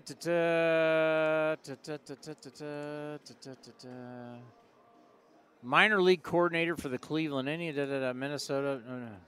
Remember, he's Yeah, real- November 27, 2019. So he was hired right before the winter meetings to Yeah. become the 41st manager of the Pittsburgh Pirates. yeah. There's been a lot since uh, since I've been born. There's been a lot of managers. A lot since Smoking Jim was here. Oh, did you did you uh by the way, we got a look finally got some love from Martin Gallegos. I need to text him. He was uh putting out on MLB.com what Forst said on A's Cast Live about uh guys saw that. going from double A. I saw that byline and headline. That's great. Um, I saw that come up the other day. Did you did you wait a minute? Did you see what Mark Kotsay had to say on A's Cast Live about Jim Leyland? Uh, I was it about. I heard something about ponies or something, right? So, as a rookie, so the World Series has happened. It's 1997. World Series have happened. Obviously, um, Wayne Huizenga, who was the owner then of the Dolphins and the Marlins, he wins the World Series, and then he went. He got his he got his ring, and then he won it out. And so he dumps all the players, and Kotsay comes up. It's 1998. Leyland's still there, and Jim Leyland and Kotsay are meeting every day. I'm not saying every day, but they were meeting routinely at the racetrack. And Mark Kotsay learned how to bet the ponies with Jim Leyland. That's pretty great. He, and he said, he said, you'd go into his office. He'd have no shirt on. He'd just have his sliding shorts, flip flops, a cigarette, and the uh, ticket that he had. And he'd have the ponies up on the TV. That's really good. Uh, by the way, we're, I think we're going to try to get Derek Shelton the call. Um, I don't think they have time to do the video, so let's. I have the number, so I'll try Uh. calling him. That is, I mean that that I mean that is unbelievable. Derek, how are you? It's good to have you on the program again. Good. Thank you for having me, man. It's good to be back. Well, I got to tell you, we're so happy for you and the success of your guys. You know, when we talked to you down in San Diego at the winter meetings, you talked about a process and the process that you guys have been going through. Just take us through. You went through some tough times, and right now, man, you guys are battling. You're right in this thing. You're just a half came back in the Central. Yeah, we, we've been playing well as of late. I mean, we started off really well and then went through a tough stretch, not only with how we played, with some injuries and our schedule. And over the past uh, probably 10 days, we've started to play better baseball. But I, I think your point is, you know, you have a process when you come in, and, and Ben Cherington had one when we started four years ago. And I think we're starting to see uh, a little bit of the fruits of that. Yeah, another five game winning streak. So this is another long winning streak for you. And, and you try and tell the fans, like, even if you get out to a hot start, there's going to be a bunchy, a, a bumpy patch. But then it's how do you write that? Just how proud are you of your team? Hot start, bumpy patch, and now you're back. Yeah, I'm really proud of our group. They're a resilient group. They play hard. Uh, you know, they get after it every day. And I, I think the one thing for a lot of our young players, because we have, you know, we have one of the youngest rosters in baseball, is just realizing it's a long season, and you cannot get too high and you cannot get too low, and we have to just make sure we maintain all the time. That's a great point because, you know, maybe you get caught up on it when things are going real well. But, you know, that's the reason why we have what we call the dog days is, yeah, you're going to go through.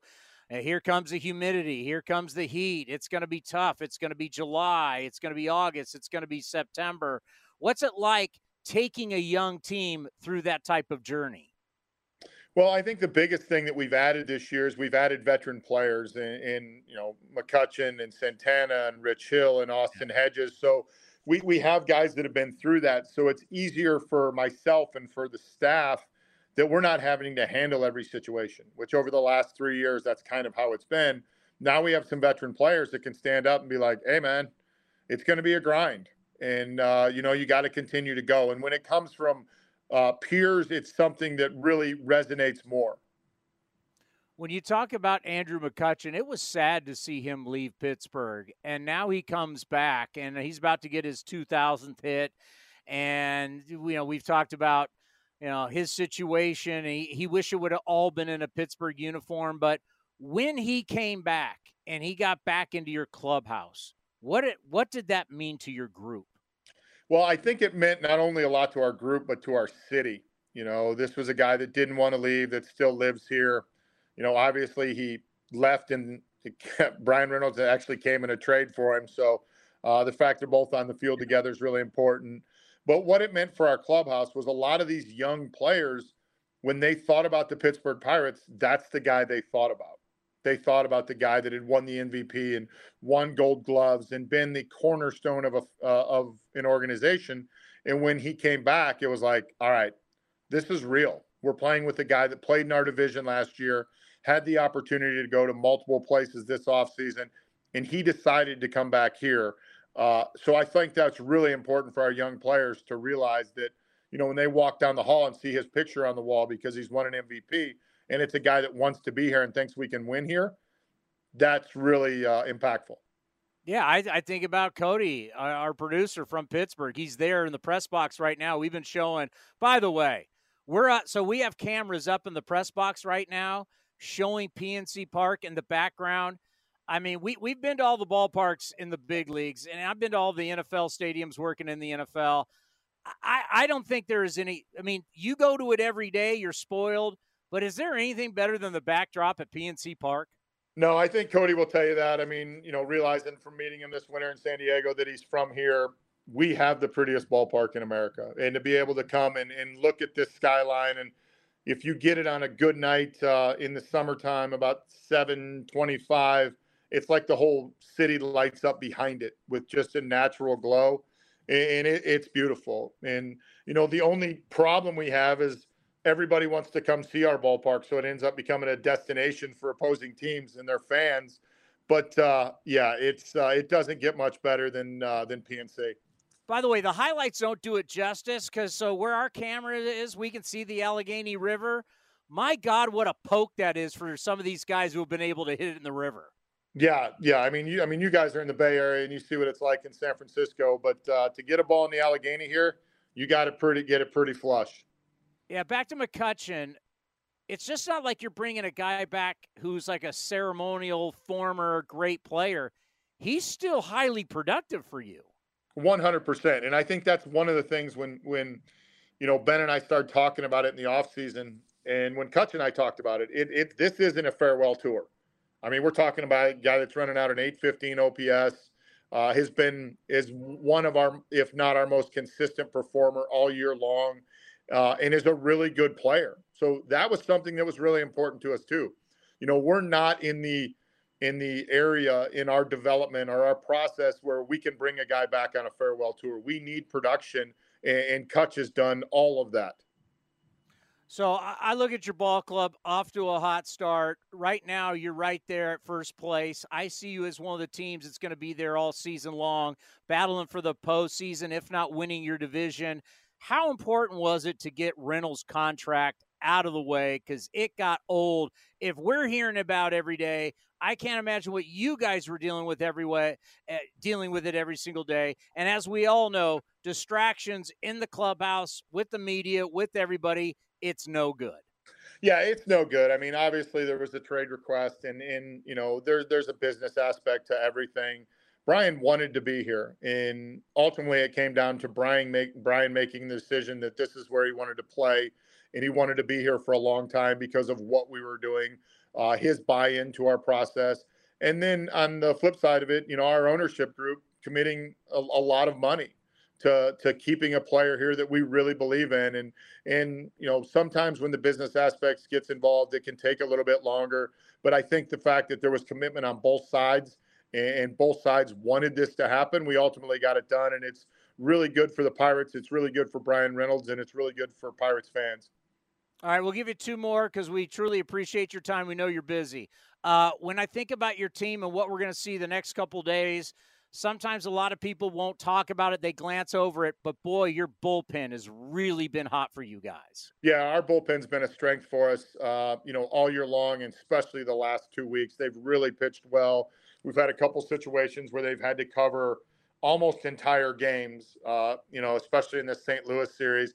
And I think the biggest thing about it is we've seen guys get better. We've seen guys that have started in non leverage situations and are now pitching in leverage situations, sometimes at the end of the game.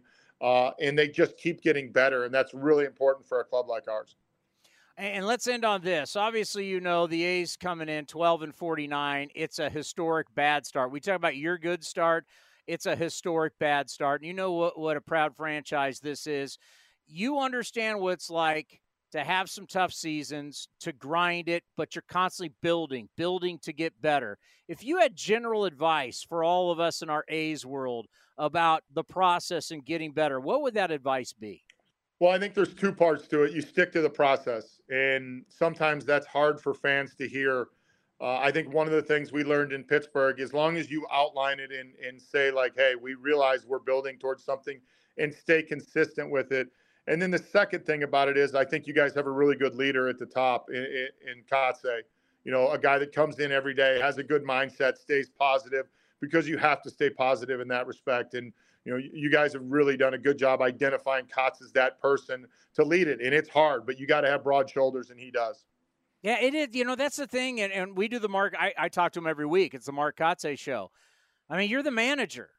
It's not like like you just turn this off, go home, and get a good night's sleep. You're grinding every single game, every single move, pitch, everything, and you take it home. People don't realize as a manager how much you wear it on all day long, every day, all day. Yeah, that's 100%. I mean, you said good night's sleep. I don't think I've had one of those in about four years. And uh, the the the person that that and and I can tell you this from experience, but for the person that's at the the top being consistent, and, and I think again that's why you guys haven't Kotz because he is consistent, and like you said, you talk to him every week, and I guarantee you that he has not changed one bit, regardless if it's you know a good day or a bad day, and that's really important for your group, and it's really important for your fan base.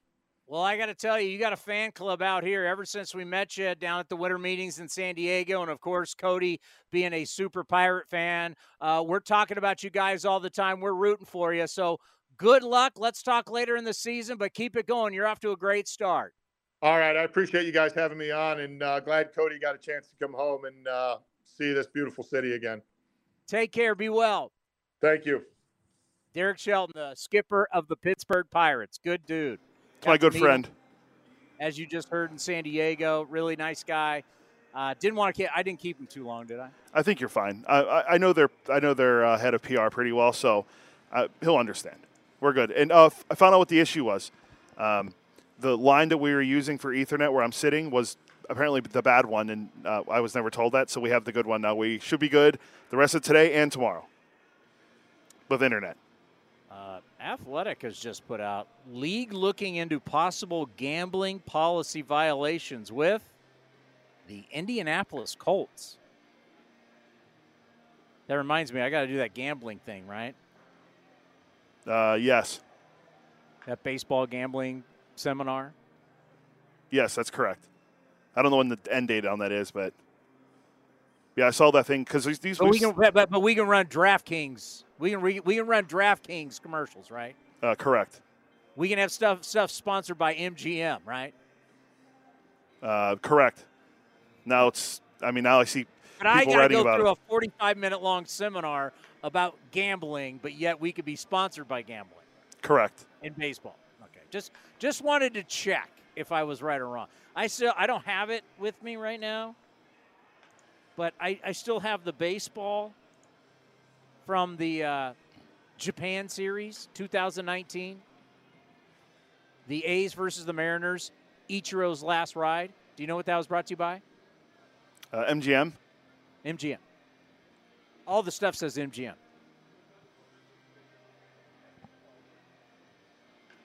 Just want to throw it out there.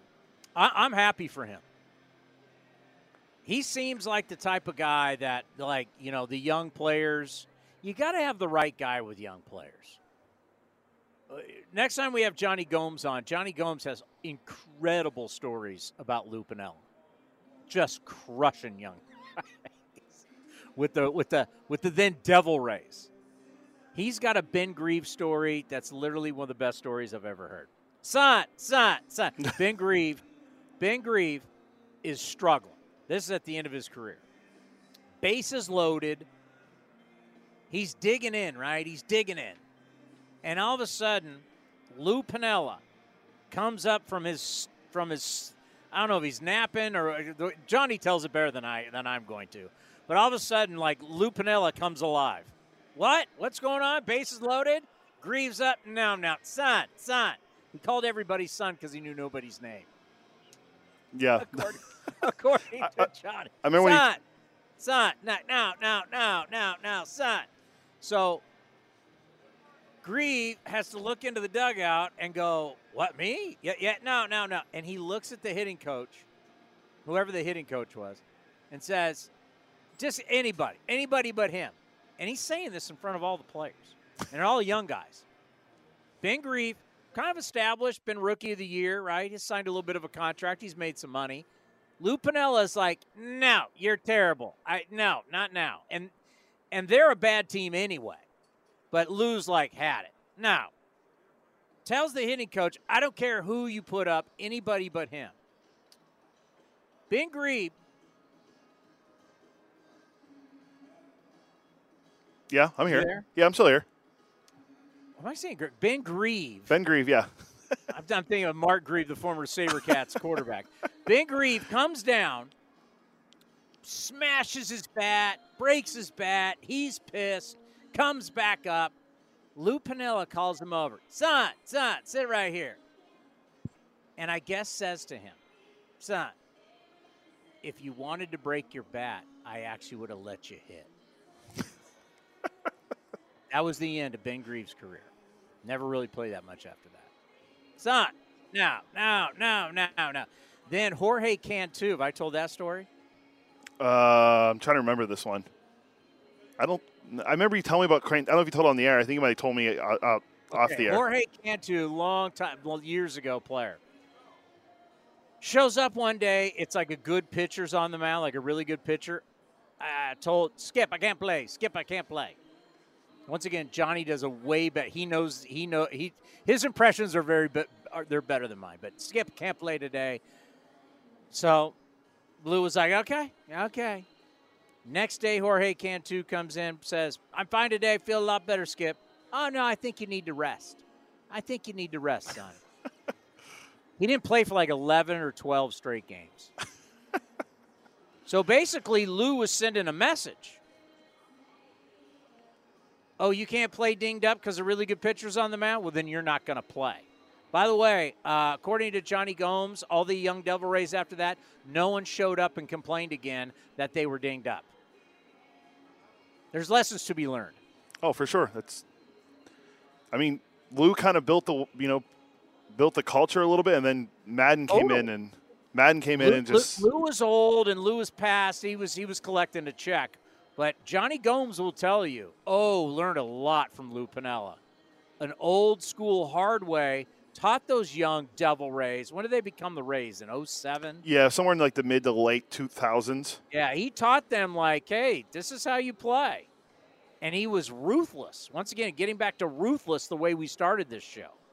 It's ruthless. Professional sports is ruthless. And if you don't understand that and that doesn't guide you, then you're not going to have success. And this is this is this is tough. This is a hardcore business. Think about Derek Shelton. I can tell you right now, you want Sh- Derek Shelton, the man that we just had on. Look at his coaching record. He was 19 and 41 in the COVID year. 19 and 41. 61 and 101 in 2021. 62 and 100 in last season. So basically, three years, Derek Shelton has been at the helm of the Pittsburgh Pirates, and they've been terrible. But this year, a half game out of first place with the Milwaukee Brewers.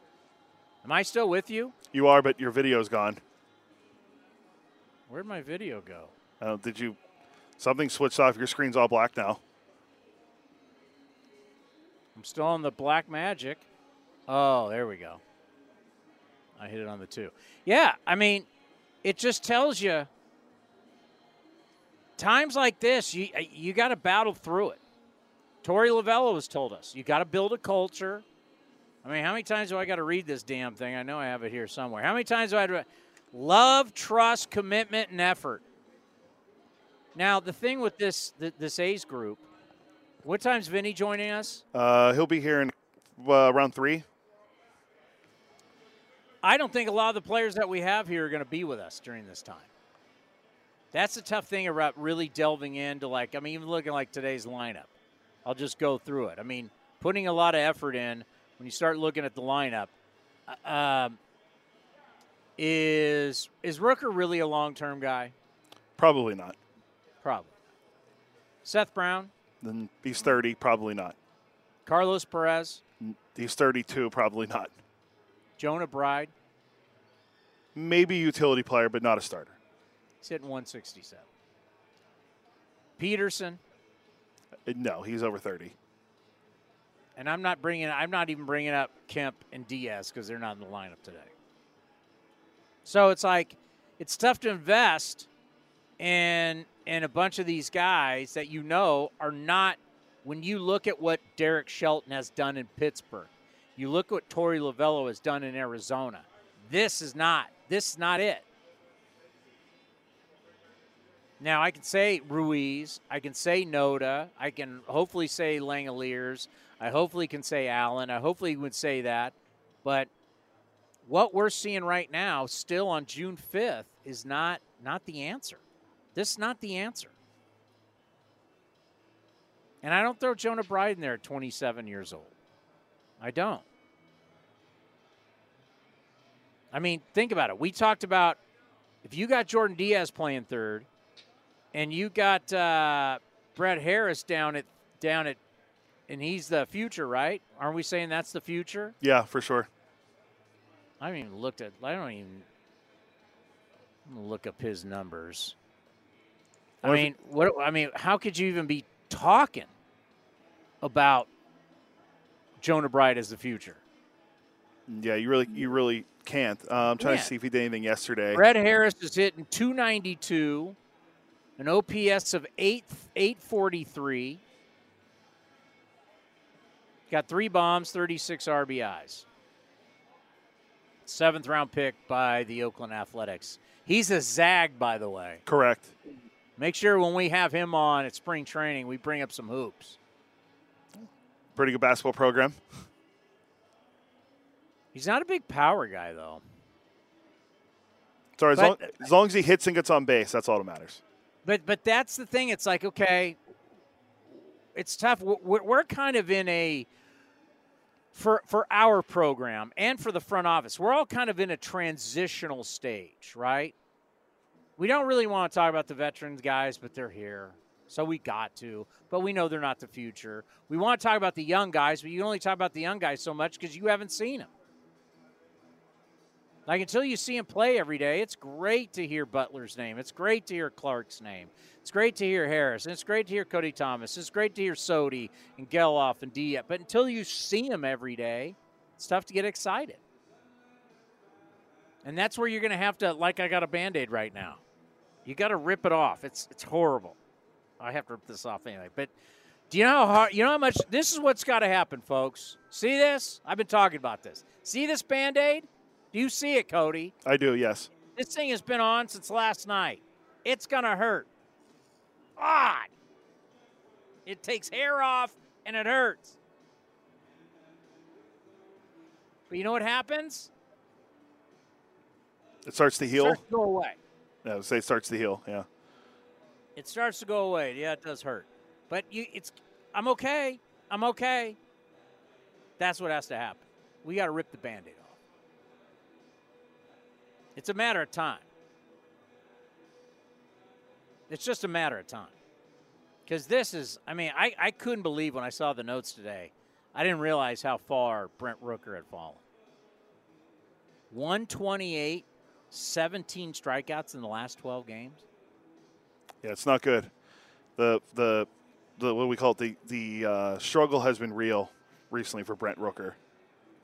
I mean, he he got out to such a hot start. Remember, one of our interns brought up he was hitting a but back then he was hitting a buck ninety since going on MLB Network. Mm-hmm. I mean, just looking at his May alone, one ninety eight. 198 in May, 143 already in June. Nah, but the problem is you fall in love with something, right? Hot spring, hot start, everybody falls in love, and you're like, man, you got to go back to reality. There's a reason you're 28 years old and you haven't been a player in the big leagues on a consistent basis. There's a reason. There's a reason. There's 30 teams. There's 30 teams that you can sign with and play in the big leagues, and you haven't been able to stick with one. And now we're sitting here and we're looking at, oh, he's got 11 home runs, 32 RBIs. Well, that all came a long time ago. He's dropped to 256. He was well over 330. Yeah, for sure. So I'm saying he's hitting 128 in the last 12 games. Yeah. That's half a month. You're Yeah. hitting 128. You're getting at you're getting a hit once every 10 at bats. That's rough. Coming up next, Vince Cotroneo will join us. Is he going to be there live with you? He is, yeah. I'm going to try to set up the other camera while we're, since we have good internet now, I'll try to set that up so you can have Vinny and the background all at the same time. Oh, can't beat you can't beat that right here on A's Cast Live. This is Chris Townsend. There are two things that are a must for me comfort and style. Whether I'm playing golf, going to dinner, I've got to have the right feel. That's why I've partnered with Linksoul, and you're going to love Linksoul. They have just released their new spring line, new fabrics for their polos, lightweight and perfect for technical performance. Linksoul also has new styles for their layers and hoodies with cool prints and seasonal colors. You know what they say in the big leagues look good, play good. Go to linksoul.com. That's linksoul.com. A's Cast Live continues from the town. Here's Chris Townsend.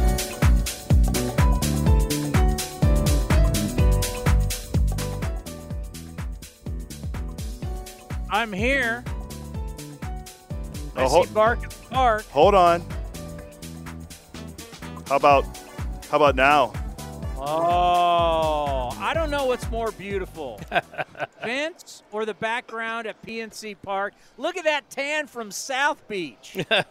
That's just the olive oil oozing through my skin, Townie. That's all that is.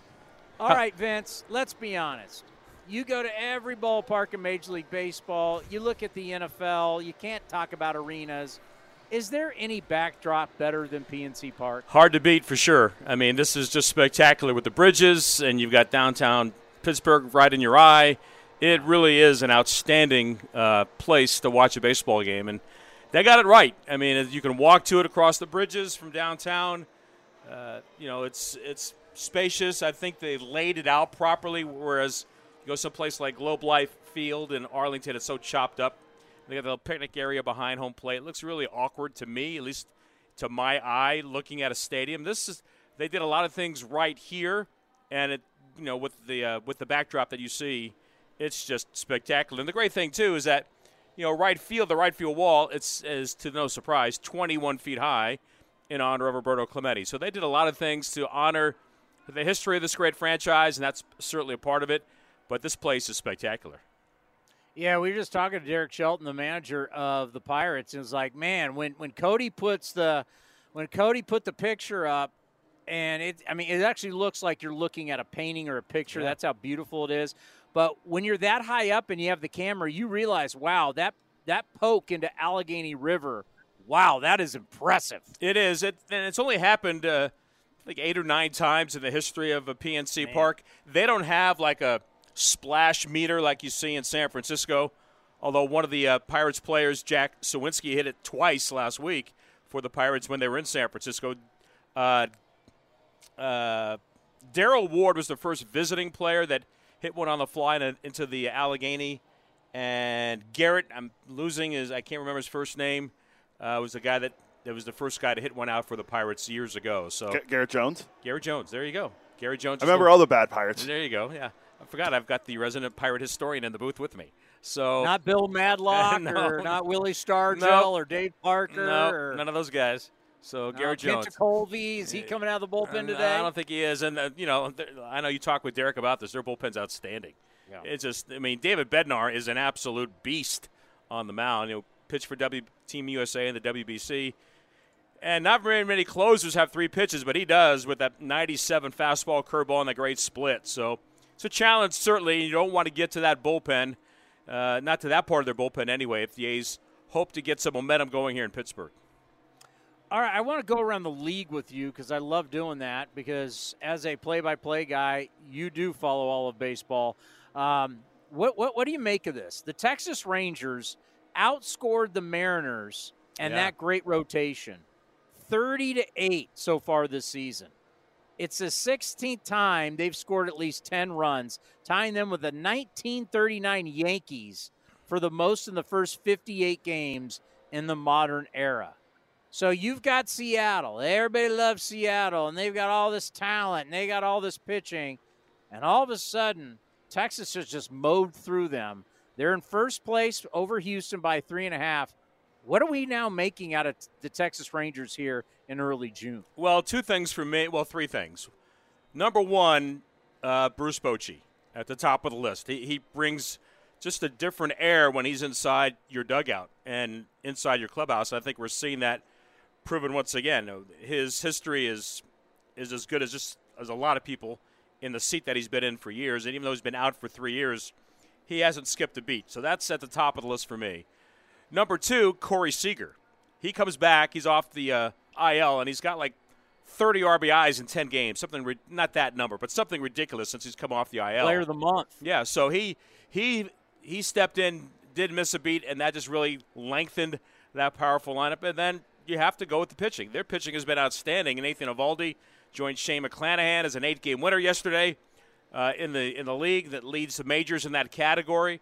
So, and this is a, a rotation minus Jacob DeGrom right now. The fact that they're doing that with the guy that's arguably their their best pitcher, at least their most talented pitcher when he's available, uh, speaks volumes. So, if, if, you're asking me about them, uh, that's impressive. And Bryce Miller, who just mowed down the A's twice, and look, the A's lineup doesn't have the same kind of firepower that the Yankees or the Rangers have, and those are the last two teams that he faced, and he got it handed to him as a veteran offensive lineup would do against a young pitcher, even somebody with the dynamic stuff that Bryce Miller has. So that's a learning curve for him as well.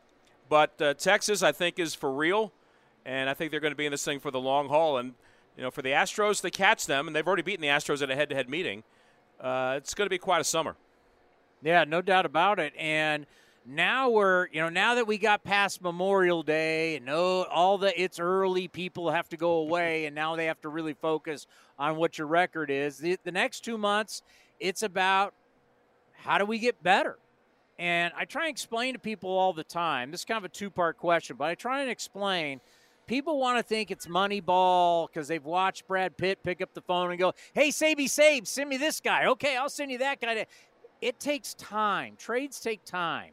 There's a lot of conversations. There's a lot of, hey, I'm looking at your organization. You look at my organization. Just talk about these. It's just not one phone call and we're flipping guys. There's a lot that goes into trades, and that's why you got to start working the phones. Like right now, you got to be working the phones. Well, I agree, Tony, and I think if you look back at, at spring training of last year for the Athletics, that's why it was. If you're going to be in the situation that the A's were put in, meaning having to move veteran talent, a talent that was certainly uh, wanted by a lot of clubs.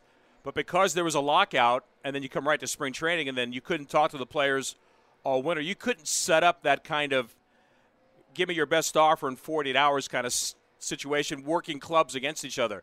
Hey, this club has offered us that. Well, we think we've got something else. Give me a better offer, or you've got you know you've got a a deadline that you've got to meet because I've got other clubs that are interested. The A's didn't really have that opportunity. So with the talent that they had that was available, uh, you know, with Olson and with Chapman and with Bassitt and with Manaea in spring training and, and eventually with Montas, but more so those first four, having to do that in a short amount of time really was challenging for the A's. It would have been challenging for any organization to try to put something together and feel like they're getting value back. And it's fair to say right now, A's getting value back on those moves is work in progress at the very best. You've got Shea Langeliers up, and he's certainly done well. What the A's have been able to do with the Montas deal with Sears and Waldichuk and Medina, that's impressive. But the other arms, uh, they're slow to come. Other players are slow to come. And that was difficult. So to, to speed up to what you're talking about in 2023, you're right. I think clubs that are certainly in contention are identifying what they can do to get better and, and what other clubs, and namely a team like the A's with, a, with veterans like a Ramon Laureano or maybe a veteran out of the bullpen, would be an interest to somebody as a as a piece that could be part of a club that can help them. If you're a team like the St. Louis Cardinals, which is as big a disappointment as any in baseball, last in the NL Central, last in the National League, what are they going to do? You know, how aggressive will they be willing to be in a city where they are accustomed to winning? How aggressive will John Mozeliak be to to try to jumpstart their situation, whether it's in the dugout or certainly with players with the roster? to get them moving. So, yeah, I, I think Townie that right now you're you're looking at the two the two teams obviously with their records, the A's and the Royals are the teams that teams are probably taking a very close look at at some of the players on their major league club and seeing what they could possibly do to help them. Uh, and aside from that, then you're looking at the other. You know, are the Cardinals going to be a buyer or a seller? Are the Rockies going to be selling? You know, teams of, of that ilk. So it's going to be interesting to see. I, I, you know, there's always, you know, it's the first of August, is whatever that date is, right then when the trading deadline ends. And last year, the uh, Seattle Mariners they jumped it. You know, that's how they got Luis Castillo because they made the move with the Reds on the 27th of July. They were the first team to move the needle, and then suddenly, with that name off the board, then the panic or the discussions change with other clubs that had him on their board. And now that he's gone, does somebody else move to the top of their board? How do they put that together? So you definitely have to be prepared. You have to be ready to strike. And that's one thing the A's always were good at, Townie. When when the A's were in contention, make no mistake, Billy Beane and David Forst, they were aggressive and they went after players to improve their stretch drives, and that's what other clubs have to make that determination on right now. Yeah, we love the trading deadline, but we also love how things are working in baseball.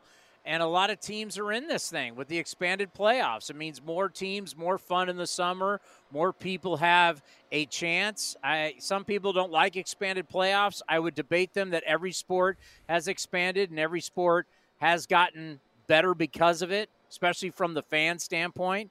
And but it does hurt the trading deadline because you start to wonder so many buyers, not a lot of sellers, and the sellers aren't that great. That's that's kind of the problem, right? It's like you look at the sellers. I mean, even even our own club, it's like there's not a whole lot. You know, if this is if this is the store here, Vince, and you got all these buyers, right. uh, the the cupboards are kind of bare. They are, but there are other clubs, and sometimes you can you can deal strength with strength with teams that are actually contending. And the big question, you know, following up on what you're talking about with the extra playoffs, who's going to be Philadelphia this year? Because Philadelphia was last team in. Now, I know you've talked about it with the NHL and with the NBA, with the Heat and with the Panthers, last team in, and you, now you just, they're, they're, still standing. You just living it in South Florida, right? Right. Two so, eight seats in the NBA and hockey. So teams, you know, the question is, how long do they hold on? How long do they believe they can stay in this thing? And it's going to be, it's going to be longer than you know what you would think about other times. I, I still think you can identify four or five clubs, of which the A's are a part of. You could say the Cubs are a team. You could say the Rockies are a team. You could say the Royals are a team. Uh, maybe even the White Sox, depending if they don't continue to push toward the 500 mark. Those are teams that do have players with major league pedigree and major league success. That would certainly be uh, a group that you would want to have some interest in. All right, Cuban food in South Florida. You had to have. What, what is this that you have to have here in Pittsburgh? Well, there's two things. There's pierogies, which yeah. I haven't had yet. that'll be tomorrow. But you got to go to Primanti Brothers, which is just this obnoxious sandwich full of. It's first of all, it's white bread. Who, I mean, who even eats white bread anymore is beyond me. Old just, school, right there. And then just a big hunk of. Take your pick: roast beef, pastrami, turkey, ham, and then they cram. Literally, they cram the French fries in the sandwich, and they take the top piece of the other piece of the white bread and slam it down, and they shove it right to you, and they say, five ninety five or whatever it costs, and then you sit there either at the counter, which is the official way to do it, or you sit at the table like Cody did today with Alex, and you have your obnoxious sandwich, and you probably have taken they probably already taken a two hour nap after that food today, I would imagine. Wow. He forgot the he forgot the coleslaw and tomatoes that go on there as well. True Pittsburgher, he would know. That sounds like something I used to do about 1:45 in the morning. yeah, exactly. All right, but are you TV uh, all week? Um, uh, I'm just just for here, just for Pittsburgh. I'll be on radio in Milwaukee. But are you doing any radio for the next three games? I am not. All right, just I that means I don't have to throw to you at all. That's correct. But I will see you uh, Wednesday. I'll be in at NBC. I'll be with you Wednesday. Looking forward to it, Townie. See you later. You have I, I would say have a great call, but now that you know you're you're pretty and everything, I mean. Just go out. You know what, Vince? Look good, play good. Exactly. I've heard that commercial someplace. Look good, play good. All right, Townie. All right, buddy. Have a good call. See you later. Vince Cotroneo going to be on NBC Sports California the next three days, back on radio uh, with us, and A's Cast streaming uh, when we.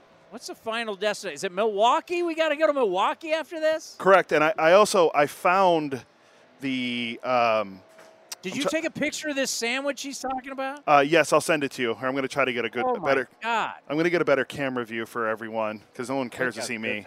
So there you go. There's. I'm so glad you went. Uh, A, I don't have to deal with you at my house. B, you uh, it's an unbelievable view. yeah. Here, let me get I, you know what? You need to bring me something back, Pittsburgh.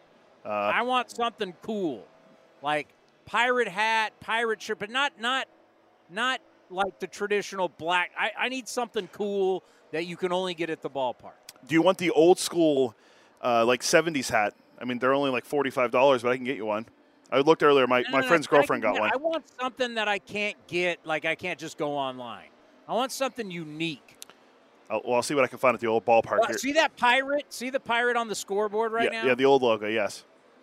That's the old logo. That's not the logo I would grew up with. Yeah, That's a- like a new logo. It's like the like the we they use that like the, when I was a kid. That was like the big logo. Now it's just a pirate P you see all the time. Do, is it? Do they have anything like a pirate? Like I it almost looks like Pirates of the Caribbean. They got anything with the pirate on it?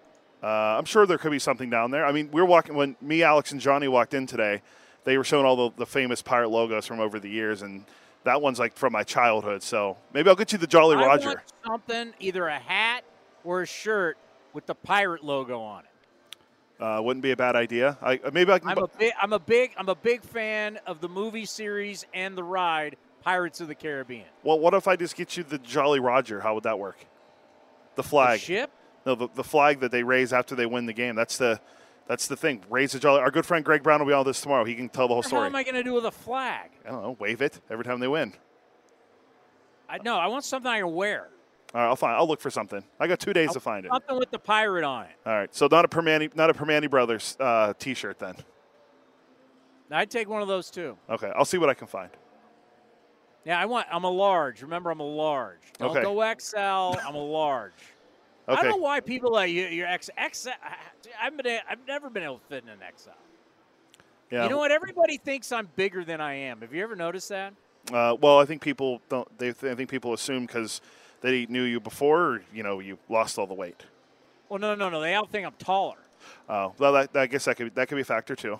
Now I'm a large. I've never been an extra extra large. I'm a large. So remember, I we got to get out of here. Yeah, you got pregame to do. A's Total Access brought to you by.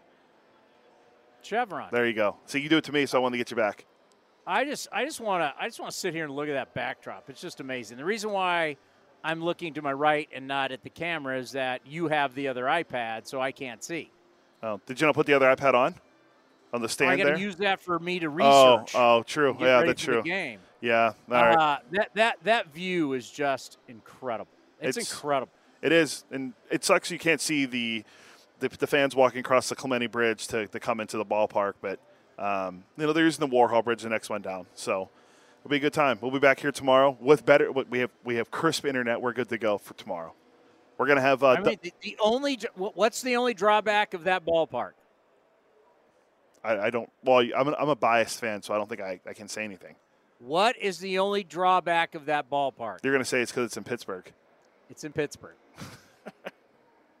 no offense.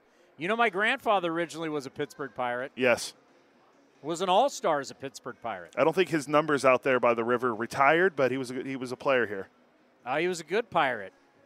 He uh, got traded to the uh, Boston Braves. I, let's, let's just go over my grandfather and go look for my grandfather's history there in old uh, Pittsburgh. Baseball reference. Yes, the 1947 MVP. Let's see. My grandfather's first year in Pittsburgh was 1939 at 22 years old. Yeah, hey, remember all these guys come up early as for some reason we want to act like guys are young. Um, let's see. 1942, at the age of 25, my grandfather drove in 89 runs with the Pirates. Then in 1943, at the age of 26, my grandfather drove in 101. Then at the age of 27, drove in 108. Then at the age of 28, drove in 108. How many Pirates in the history of that franchise have driven in 100 runs three straight years? Not many.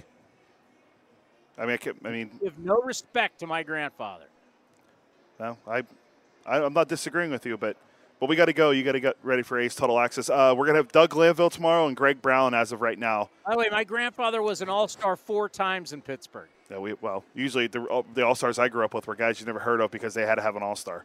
Do some research. Do some research about my grandfather Bob Elliott and his time in Pittsburgh. Four time All Star there. Please, Cody, while you're there. Okay. Coming up next, we're getting you ready for A's baseball. A's and the Pirates, the start of a three game set right here on A's Cast. This is Chris Townsend. There are two things that are a must for me comfort and style. Whether I'm playing golf, going to dinner, I've got to have the right feel. That's why I've partnered with Linksoul, and you're going to love Linksoul. They have just released their new spring line, new fabrics for their polos, lightweight and perfect for technical performance. Linksoul also has new styles for their layers and hoodies with cool prints and seasonal colors. You know what they say in the big leagues look good, play good. Go to linksoul.com. That's linksoul.com. This has been a presentation of the Oakland Athletics.